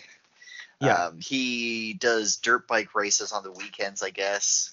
He lost because his bike broke down, but then he I takes, totally forgot this whole dirt bike plot. yeah, it's we can pretty much gloss over it. It's just like, hey, let's film some dirt bike shit. Woo, dirt bikes. Yeah, so then he takes her up into this hay loft, and uh, I guess he doesn't have a house for having sex. And, and they fuck there, and, and the guy, the guy Oliviero, comes up the stairs and watches, and like, where is this hayloft that they're fucking in that he can just see them there?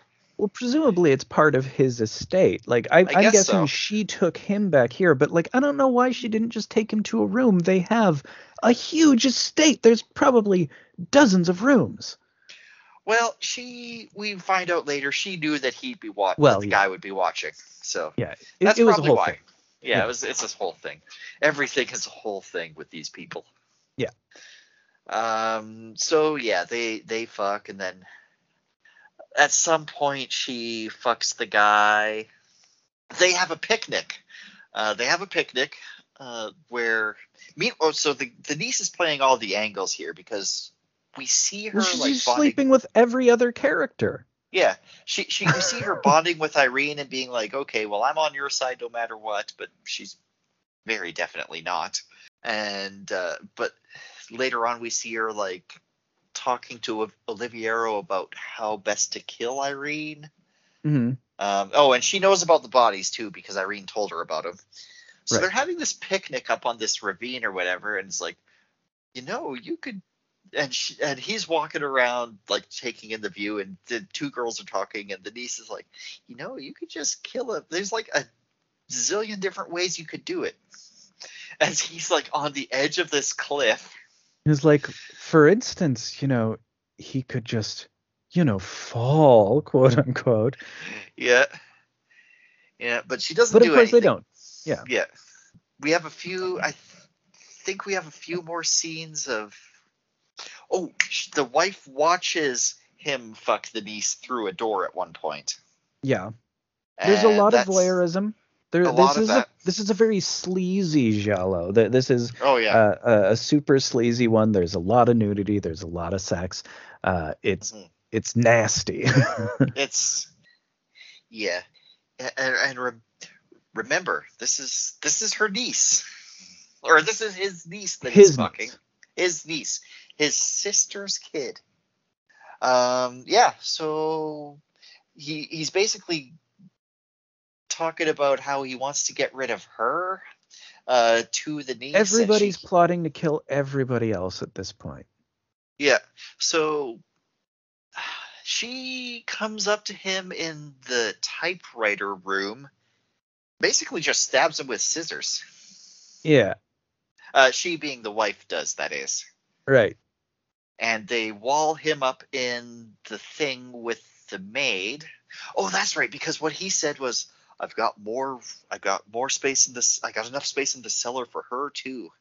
Like he's Right. gonna kill her and take the niece to wherever. Um, so yeah, she kills him and puts him in the wall. Uh, but she keeps every time she's doing anything, she keeps hearing the cat.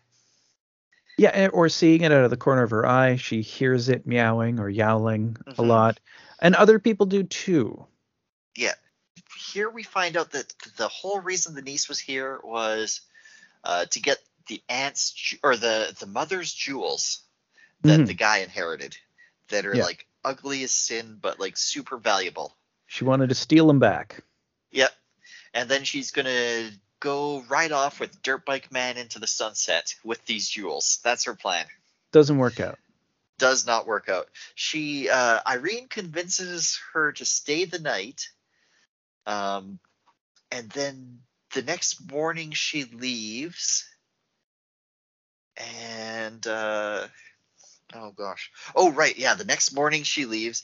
And remember that sketchy uh, gray-haired man from the train who was supposed who looked like he was in another movie and has not shown up since? So he he shows up. His name is Walter, and he is her hitman slash lover. The the wife's hitman slash lover. So the plan is he killed Brenda to to blame it on Oliviero after the first person got randomly killed by someone else. Yeah, very complicated plot. Very complicated plot. Um, she wanted to get revenge on Oliviero for I missed what, but she apparently he sucks. killed because he sucks. Yeah, she killed his mother and has been just slowly making his life hell. But it's like she's kind of made her life hell too by staying with this guy. So I don't know. She, well, and she also sucks. She sucks too. they all suck. she she wanted the jewels. So this Walter guy uh, puts an oil slick out where the uh, dirt bike guy is going to be driving, and and They, they, fucking crash. wipe out. They wipe out. Um, they die instantly, and then he lights them on fire for good measure after taking the jewels. yeah, uh, big blaze. Uh, it's kind of ridiculous. Yep. It's a hell of a crash. Oh yeah. So they go to the the cliff where they had the picnic before, where you know she could have just pushed him off.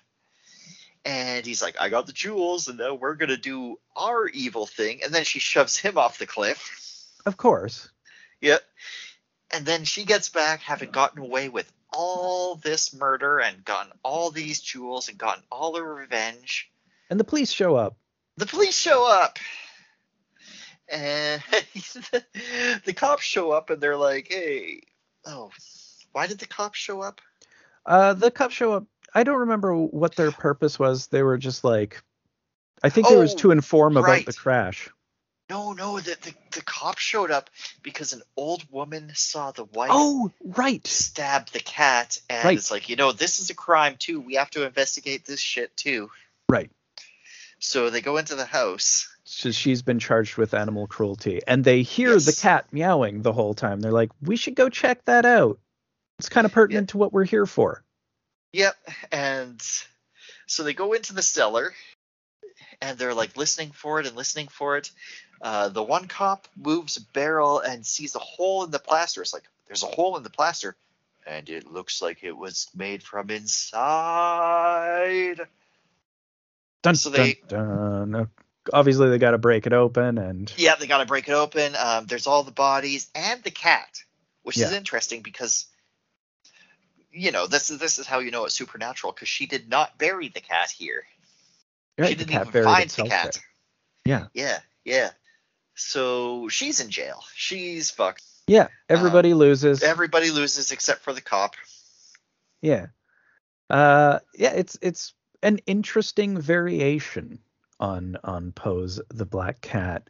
Uh very like heightened Euro sleaze version uh with a mix of giallo with the like the several slashings taking place in it.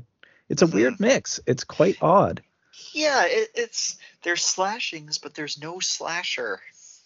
Right. I mean there is, but he gets There- caught there's after like a two. bunch of- Different people doing the killings. Yeah. It's it's very very strange. It really is because I was uh, like, they really want you to think that Oliviero is the killer, but I noticed the I noticed the real killer, the the Walter guy in the train. I'm like, this guy, I bet this guy's important. Yeah, he's just got I one of those faces. Oh yeah, like he looks, he he looks like he would be like, he looks like the cleaner. Yeah. He looks like a mob cleaner. Yeah, and he he is kind of that guy, except He kind he's of is. just he's just working for the lady. Maybe I mean, who maybe knows? maybe he loves her. Maybe they. Sh- I don't know. It Doesn't matter. He's dead now. He he didn't win either. Yeah, everybody loses. Yeah. Everybody loses. Um, I'm trying to think of a single incidental character besides the cop who doesn't get completely fucked over. I mean, I guess Um, all the hippies just got free booze and free parties until he True. canceled the parties Yeah. Yeah. because you know they won. They they got something out of it. Oh yeah, and and the typewriter typed itself vendetta over and over and over again just before the cops showed up to find the cat. Oh yeah, that's weird. Cause vengeful ghost, Yep. ghost cat, Yep. Literate vengeful ghost cat. Literally I mean, again, ghost cat. Satan is the protagonist. Uh, Satan's the Satan's the hero. I thought, man, this this movie threw me for a loop because for a while it made me hate a cat. Not because it's the cat's fault, but because this guy was using the cat as a type of uh, as a type of psychological and physical abuse, and that's yeah, that does suck. Although it it reduces the blow to know that uh, she sucks too a lot, like everybody. oh yes, yeah, They're but you don't find out that she sucks until like the very end. Well, we she- kind of know she's already an unpleasant buzzkill, and she kind of is.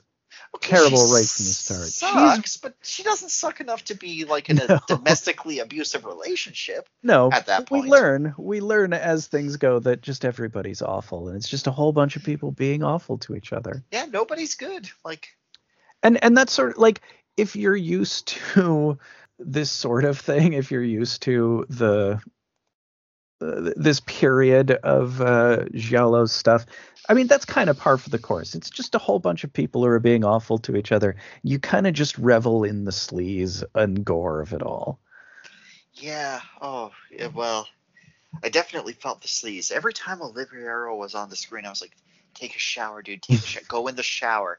You need a shower. Just like he's an oily just guy looks- yeah, yeah. So that was that was your vice is a locked. Oh, oh my god. That was your vice is a locked room and only I have the key. hell of a title Which uh, um, so is thoughts overall really reflective on anything that happens in the movie. no not really it's a strange but title It's a great title. such a great title just it, it grabs you so your your Yeah. thoughts overall on the film I liked it. Um, I liked it. Uh, I liked it a lot better when, like, I didn't like it at first because it was, because honestly, like, I had just come off of a really bad, like, a kind of a bad day at work, and then I, just to watch this sleaze bag just be shitty, I was like, I'm not into this right now. But then it got really good once we started introducing the characters and you just started to and get once a feel for how sleazy it all is yeah it gets Yeah, weird fast it gets weird fast and like the convoluted identity of the killer And like each person almost was killed by a different person, which wasn't not did not expect that. And it looks really good. It's very And- low shot, very And none of the killers are who we think the killer's gonna be. right? Because we you just assume it's this guy, but it's not this guy. But he doesn't do anything to try to like prove his innocence. Yeah, it's super convoluted. There there are so many characters to keep track of that you don't know that you're supposed to be keeping track of or that haven't Yeah. been introduced until way way late. Yeah, yeah. Or remember this guy from the train? Yeah, I thought he was just an extra. Hmm. Uh, yeah, and it's energetic. Like there's a It real is. energy to it. It moves really fast. Yeah, it's Hmm. fun. Yeah, um, there there are a lot of shots that I found were just it might have been my TV, but they were just too dark. I couldn't tell what was going on. Particularly uh, the first, well, any killing with the escaped mental patient actually, which I think is probably intentional. Now that I think about it. Yeah, so like because you're not allowed, not able to see his face. I think Yeah. necessarily. Yeah.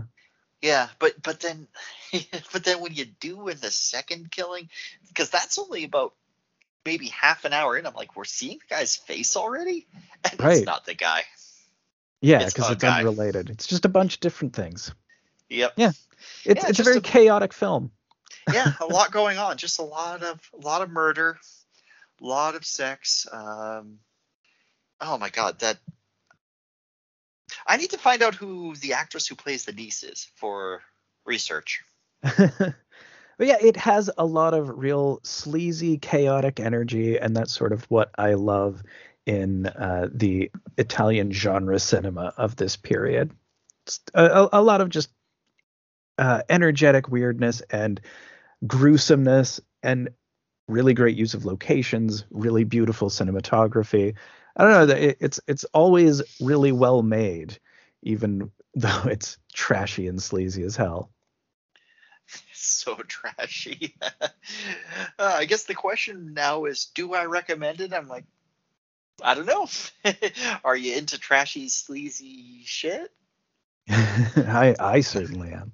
I mean, Uh, yeah. if you are, then yeah, this is this is top tier. If you're not, then it doesn't matter how good this movie is. This won't be for you. Yeah, Oh, it, oh. like if you're into this sort of stuff, like if you're into the uh, into giallo and poliziotteschi and uh, all of that sort of like weird, there- funky '70s Italian stuff. There is a graphic uh, violence scene when she stabs the cat. It looks really fake, but you do It looks see so the fake. scissors go into the eyeball, and it's still gross. It is gross, but it is extremely fakey. But and you see it a bunch of times, and it's really fakey every time. But yeah, the, it is it is still unpleasant. It is I still think. upsetting. I mean, Yeah. I, I don't want to see cats get hurt. Indeed. Oh, and I, I want to give a shout out to Ricky, uh, a friend of mine, someone I work with, who I know listens to the podcast, uh, whose cat recently passed away. Oh Uh, no. Yeah, so you know, uh, sorry, uh, all the the cat content on here recently, but uh, it's sort of been the, the stuff we've been watching. But uh, It's just I like always cats. tough. I'll, we I'll love usually cats. gravitate. Yeah, I'm I'm so sorry. I I, but cats. I uh, yeah. We're we're we're we're big cat fans uh, all the time, uh, and Plum making regular appearances most episodes. Uh, irregular. You never quite know what she's actually gonna do. She'll just show up. There'll usually be a purr somewhere in there. Usually. Anyway, or uh, running, knocking things down. uh, did we want to talk at all about one other movie that we both watched uh, of Sailor Suit and Machine Gun? Or Yes, that one we maybe wanna briefly talk- because yeah. I think we there's there's definitely enough for that to cover in a whole episode because that Pretty movie is fascinating. dense. Yeah, so we we both watched Sailor Suit and Machine Gun on the weekend. This is a new one that just came out from Arrow, uh, who also put out Your Vice is a Locked Room and Only I Have the Key. Uh, and it's just it's this fascinating yakuza slash idol movie slash slow cinema like very very slow It's it's completely not what I expected. Looking at the uh, the blurb on the back, kind of made me think it was going to be like a like a comedy parody, but it isn't. It's um it's very sincere it's very sincere. It's about uh, a girl who kind of falls ass backwards into being the leader of a yakuza gang. a really and- tiny yakuza gang. So there's four guys in her gang, and Yeah. she sort of becomes their boss, but also their mom and their sister. Yeah, it's it's oh, very yeah. cute, but also like it's it's very melancholy. Uh, it it tends to be shot from very far away almost all the time. Really Hmm. long still shots where we see things play out in the distance. Yeah, but I don't want to say too much more because I think Mhm. this is definitely something that we could cover in the future. Yeah, absolutely. Uh, but a very interesting movie, and if you're into slow cinema, I recommend it. There's a lot of negative reviews of it that I'm seeing of people who uh, saw the plot synopsis and saw the title or the poster and thought something else. This is a very slow and melancholy movie. It's Know not an action film. It's not a parody film. It's not really a comedy. Um, It is satirical, but it's very lightly satirical, and it's more just kind of a vibe. it's good though. It's it's. I good. loved it. I would. yeah, I loved mean- it a whole lot. Oh yeah. Uh, all right, so I think we'll head on into part three. Yay. And we are back for our third and final section where we talk about some movies watched in the past week and decide what we're going to watch next week. Uh, so, one thing that's unusual for this week is uh, we're uh, both commemorating covering 50 movies as of last week, uh, since it was our 25th episode last week. That uh, totals out 50 movies that we've covered. 25 episodes. We've been doing this for half a year. half a year yeah and uh we so for that uh and also in honor of the holidays just it, it being a festive season uh we're going to have both uh, the regular stacks and the inactive stacks both just open for choice for the rest of the month All right. uh but first so uh watched a whole lot of stuff this past week but a couple of them are just sets Is this the one with Garbage Day? I just sorry, I'm looking at the list. It is is just not Uh, uh, different okay. one, but uh, I might watch. I'll probably watch that one in the next week or two, anyways, because I love both of those movies. Uh, but first up, I watched uh, Star Trek Generations, which is the first of the Next Generation movies. It's sort of the passing of the torch from uh, TOS to Next Gen, and it opens with Kirk's final disastrous mission where uh, spoiler alert, he dies. So is this the one where? Okay, so I've heard of a trope called dropping a bridge on him. Is that is this where that comes from? yes, it is. Okay. Uh, so eh, Malcolm McDowell is also involved in this mission that Kirk's on, and he's one of these really long-lived species. And like hundreds of years later, he's become a supervillain, and he's threatening a galaxy with the rocket. Uh, and basically, Picard has to steal Kirk out of heaven to help him defeat him. Uh, it's kind of great, honestly. I had a really good time with it. It's like it's goofball it's very silly it's it's wacky as hell i think it's my favorite of the t well you know it is definitely my favorite of the tng movies having watched all of them this past week all right.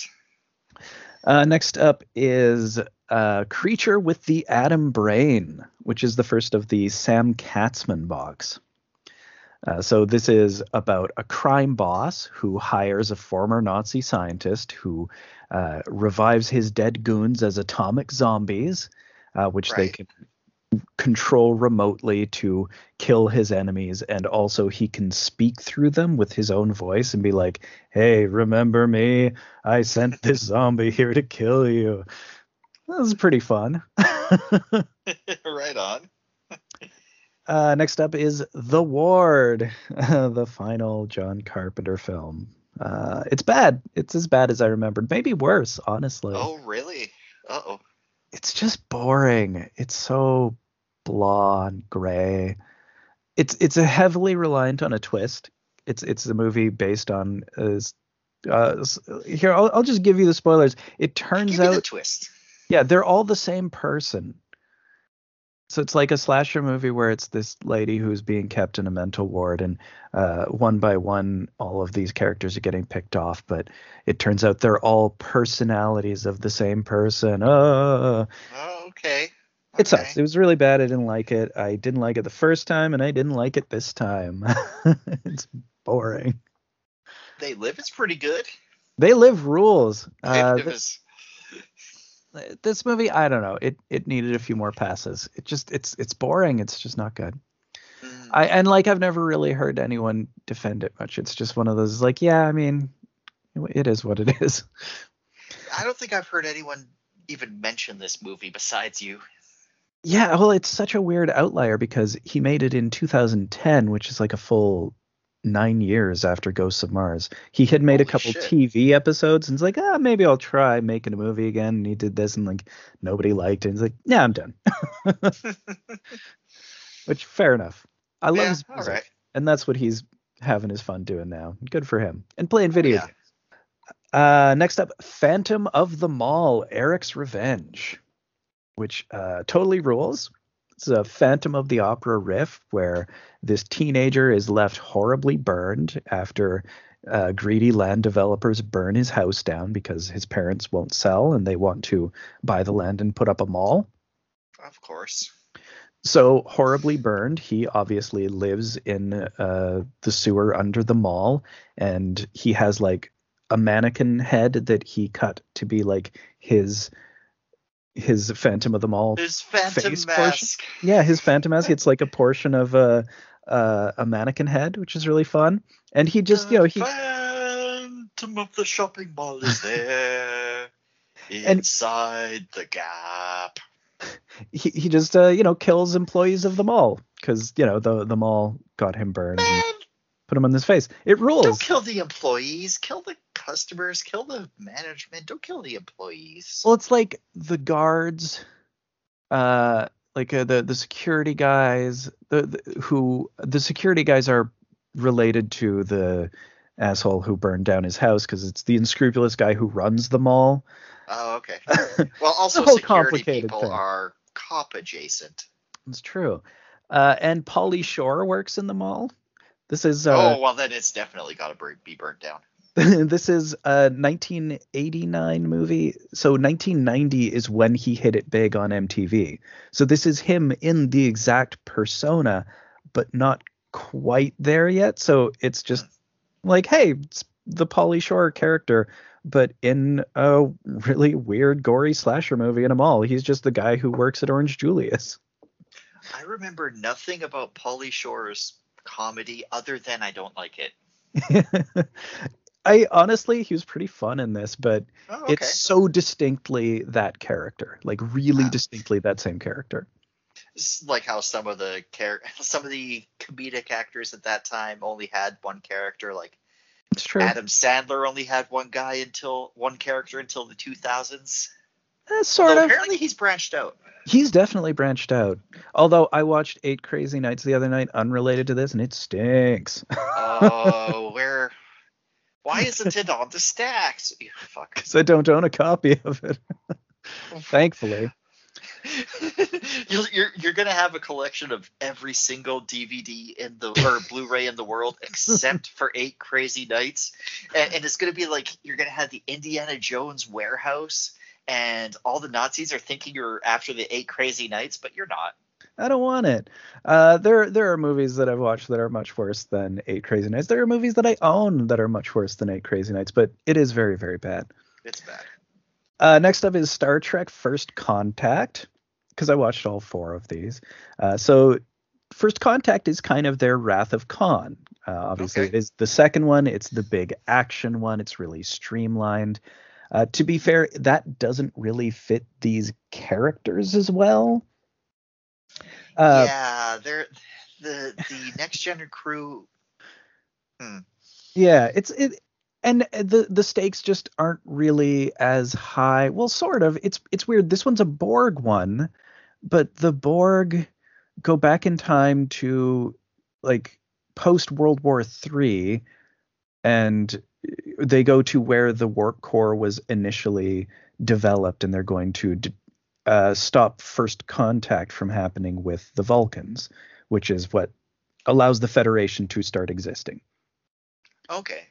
So it's a pretty complex thing, but it's a lot of just shoot 'em up action. Uh, it's it's fun. It's it's a good time, but it does feel more TV based than Wrath of Khan did. Because I mean, it's directed by Frakes, Mm, uh, Jonathan Frakes.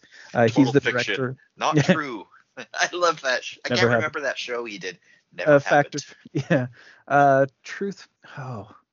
Uh, I- think it was Believe It or Not, Fact or Fiction. Yeah, Something I- like yeah. that. I've watched that montage many a time. It's brilliant. It's a good one. It's a good montage. and I love Frakes on uh next gen. I, I like I love him as Riker, but and and like honestly, he's totally fine as the director of this one, although it does feel more TV bound. But the next one, which I also watched, and we'll, we'll just sort of jump forward. It doesn't really matter the order of these. I also watched Insurrection, which he directed, and I'd say it's the final frontier of the uh next gen series, and I'd say it's worse. So- So, the Final Frontier, you you had said was like the worst one of the originals, right? Yes, this is worse than that, but it's similar to it in that it's just this really So- goofy, self-indulgent thing. Wouldn't that make this the worst Star Trek movie then? That is correct. I would say that this Okay. is the worst one. Uh, altogether, the worst one. Uh, it's uh, have have you seen Terry Gilliam's Brazil? You know, I haven't. It's been on my radar for years. It's a great movie. We'll we'll totally have to watch it sometime. But there's this lady in it who has uh, who's getting uh, like lots and lots of plastic surgery, so her face is really stretchy, and that's basically the aliens in this movie. They look completely Okay. ludicrous. It's very silly. Yeah, it's weird. It's a remake of an earlier episode of the series. It's got this whole really elaborate conspiracy. It's just it's dumb. It's very very dumb. All right. Uh, and I guess let, us also finish off the the Trek ones. The last one is Nemesis, which is the finale to the TNG series. It's really loud. It's very drab. It's very downbeat. Uh, it came out in 2002. It feels post 9/11. It just feels like everybody's drained and tired. I'm looking at the box art and it doesn't look like a Star Trek movie. It looks like like like an alien movie, but not one of the good ones. Yeah, it's very dark, like grim dark. There, it's about a Picard clone who's a Romulan. He's played by Tom Hardy, a very young Tom Hardy, Oh, whoa. Okay. which is interesting. Uh, and it's a little bit better than Insurrection. Like it's trying to do more. It's sort of trying to give it a bit more of a dignified finale, but it's so drab and it feels so drained of energy, and it's just downbeat. Like spoiler alert, one of the main characters is killed off at the end, Oh. which was like I mean interesting in terms of stakes, but it it's also weird just given the arc of the rest of the movies. I don't know. Mhm. I didn't like it, but it it's slightly better than Insurrection. Okay. Uh, and I got feeling kind of festive. I watched Jack Frost, which is the 1997 one, the Killer Snowman movie, not the Michael Keaton one. Now this um I'm looking at the box art for this one on the on the page and Mhm. that is a great cover. It's like this white skeleton skull thing, but it's it is it's made out of like well, it's a snowman, but it's a skull. so I thought, have you seen this movie? Did we watch this I before? have. Oh, I thought I Maybe, watched maybe. this with you at some point. Uh, it's one I do watch pretty much every Christmas uh, or every December at least. It's really fun. It's a it's very heightened. It's very absurd. It's a fairy tale starting, but like it's about this serial killer who's being transported through Snowmonton. okay. and it's like he's going through one of those Christmas romantic comedy towns by accident, Oh. and then his eh, his transport gets derailed, but they're also carrying this experimental liquid, and he gets uh, disintegrated by it, but he becomes a living snowman. Like he becomes made of snow, and so he appears as a snowman and kills people. is this the same mysterious liquid that also got the Teenage Mutant Ninja Turtles and Daredevil? It seems I believe more. canonically they are the same thing. Those two are the same thing. This one, I think, is more like it, it seems like the same stuff that the T1000 is made out of.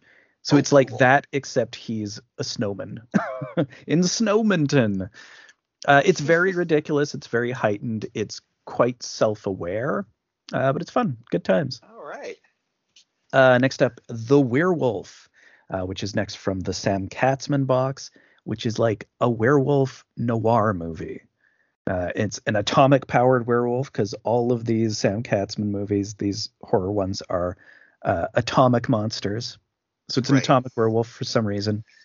Uh, he, you know, uh, mad scientist experiment created him, uh, and it's just he's sort of loose in this small snowy mountain town. It's very quiet. It's very uh, chill. It's it's interesting. I've always kind of dug it. I, I've seen all of these movies before because I had a previous set of Sam Katz movies on DVD that was the same four. Okay. fun. Uh, next up is Genocide, which is about a Holocaust survivor who's completely embittered against humanity. And she breeds these intelligent insects that can cause hallucination and death. And she gets them to steal a nuke for her so she can end the world. So one of these things is not like the other. You got okay, insect people, nuke to end the world, Holocaust survivor. yeah. I mean, It's okay, weird. I can understand, or I, I, I can. It's a very strange movie. What's weird about it though is it's very low key. Like there's a lot of just talking in rooms. Oh, would say- really? 75% of the movie, even though it's Oh. a movie about killer bugs that cause hallucinations, like psychedelic killer bugs. Oh, right, I missed the psychedelic part. Yeah, it's very strange. Uh, but yeah, weird. Uh, very funky stuff. Hmm. Uh, next up, Silent Night, Deadly Night, the classic Santa slasher. Uh, this one is my absolute favorite. I'd say it's my second favorite slasher movie after Halloween. Uh, it's it, it's so weird because it goes an incredibly long distance to create a reality in which this guy does become a slasher dressed as Santa Claus. And why specifically he has this psychology related to Santa Claus and punishment and it has him as an orphan and uh, it's it's just so A weird. super detailed backstory. an incredibly detailed like the first hour is his backstory. Oh, okay. basically Al- although we we get you know some some stuff along the way. Uh yeah it's it's so crazy. It's very grimy. Uh i love it. I i totally love it. Just a very weird movie full of christmassy stuff too. Like just awash in christmas stuff there's a, a period where he's just working in a toy store so you get a lot of 80s toys in the background which is fun Uh, yeah. I love it. Right on. Totally love it. Uh, next up is Zombies of Mora Tau. Uh, next in the Sam Katzman box. This one's Underwater Zombies, which are guarding a bunch of gold coins under uh, uh, in this sunken ship that they were all on. Uh, you can only tell they're zombies because they have seaweed on them. the, the effects are cheap. Uh, it's it's got really fun underwater effects though, because I mean obviously they couldn't shoot underwater, so they just have the zombies again with their requisite sprig of seaweed, uh, and our heroes are in diving suits that blow bubbles. That's great. It's pretty fun. yes. Like like the kind of bubbles you'd blow in your backyard. Kinda like little I, bubble wand. I I think more consistent. Like it's like they have a device in the helmet that just has bubbles emerging from the top of their head all the time. It's funny. Uh, that's cool. I like it. I like it. Good stuff. Good stuff. And of course, I also watched The Giant Claw, completing the Sam Katzman set, which we've already covered, but is Mhm. still such a great movie. I absolutely It's so good. The, just the reveal of the monster. La Carcagne. After all this like serious, oh, it, it's it is a good one. It's a good one. It's a delight. It's just such a favorite. I, I love it every time. I laugh so much.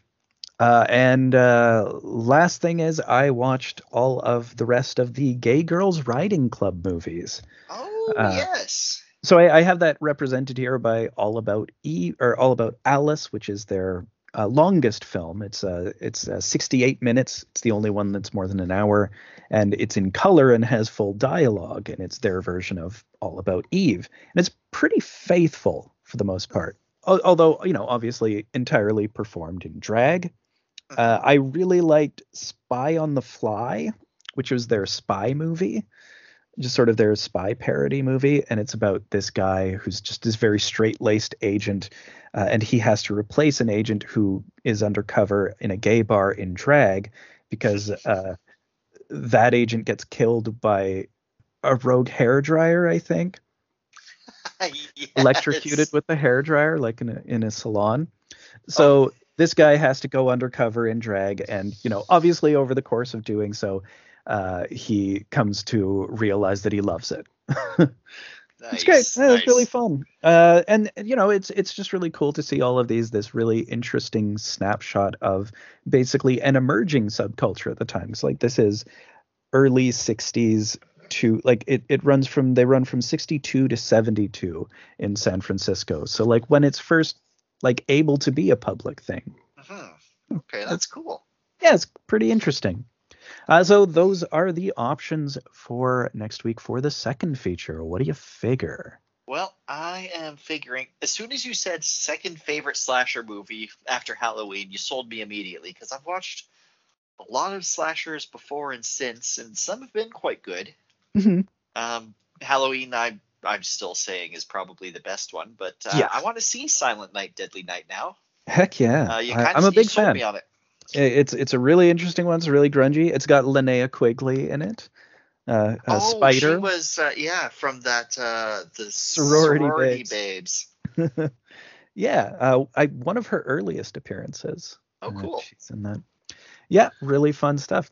Okay, so there's only a handful of additions because obviously I did two full series there, which is why it was sort of a longer group. Mhm. Uh, but first up, uh, we're not quite done with Carpenter. I've got the two uh, scripts that he wrote that uh, movies were made that he didn't direct.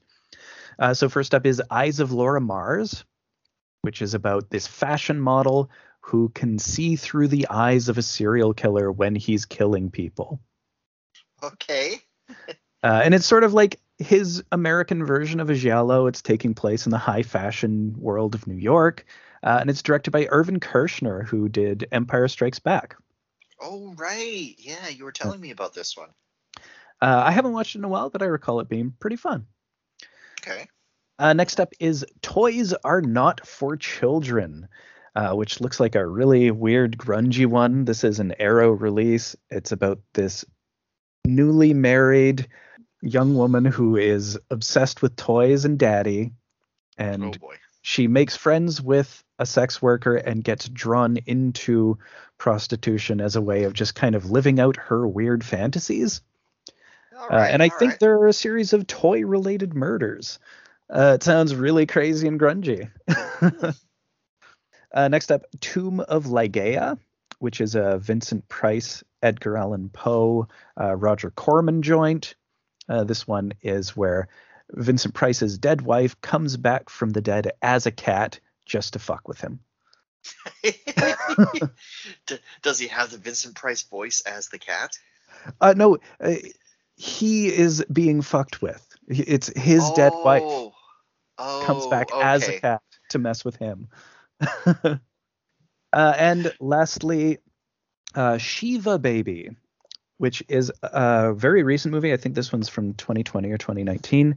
It's about this this girl who goes to uh, sit Shiva with her parents. Uh, so it's a Jewish grieving thing. Oh, okay, yeah.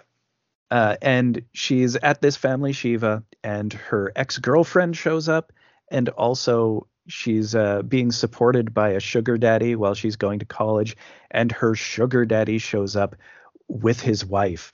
uh, and they're they're just all there, and it's horribly embarrassing. Oh no.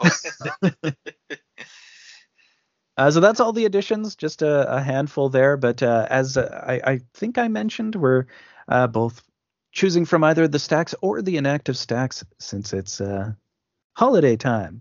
Yeah, so I'm looking. I'm going into the inactive stacks first because haven't done so in a while. Haven't done so in a while, and they're not always they're not always around. True. So let's see.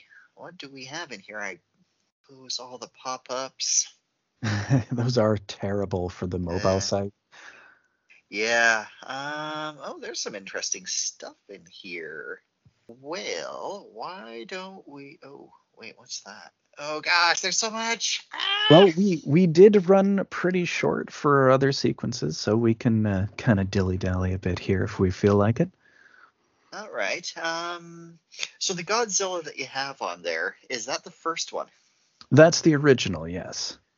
Okay, cool. And oh, The Great Dictator is a classic. I love that one. Totally. What is Dead Next Door? Uh, so that's one I watched in October. That's the shot on video one that was financed by Sam Raimi. Uh, oh, okay. The the really elaborate, uh, just really low budget, but still uh, just lots of effects, lots of zombies, just basically a, a post zombie like real takeover uh, movie. All right, that's that could be interesting. Um, oh, Heat. That's that Al Pacino one, isn't it? Al Pacino and De Niro, the first time the two of them shared a scene together in a movie. Oh, okay. I've heard, I've been hearing about this one for years, and I haven't seen it. It is a masterpiece. I, I will warn you though, it is super long. Super uh, long. It like it it kind of flies by. I'm always surprised that it's as long as it is, but it is nearly three hours. Oh gosh, I. Yeah. So okay, be warned. the idea of me being able to sit down for three hours at a time, eh, I don't know. Uh, well, how's about you know what? let's do the first Godzilla. I haven't seen it, and we've covered a few different kaiju franchises. Alrighty, yeah, uh, the original Godzilla totally rules. Uh, much more somber film than you'd expect. All right, so uh, what was the other one? uh, oh, Silent Night, Deadly Night. That's right. Silent Night, Deadly Night. All yeah. right, uh, yeah, that's an interesting pairing. Uh, yes, it so is. next week we're we're kicking off a gory Christmas with uh, uh, Silent Night, Deadly Night, and Godzilla, the original from '54. Yeah, I I can't. I want them to release Joe v Volcano the Snyder Cut. what what would you envision there? You got 16 guns. What do you get? And then he just, you know, it, it, it's not good. Don't get me wrong. It isn't a good movie, but he just shoots up the the workplace and nobody says jokes. Well, I haven't seen Batman v Superman. I, I assume there can't be anyone who's heroic. no, although I guess no. he's not heroic. Well, they're they're trying to get him in on the thing in terms of being a hero, but he is not.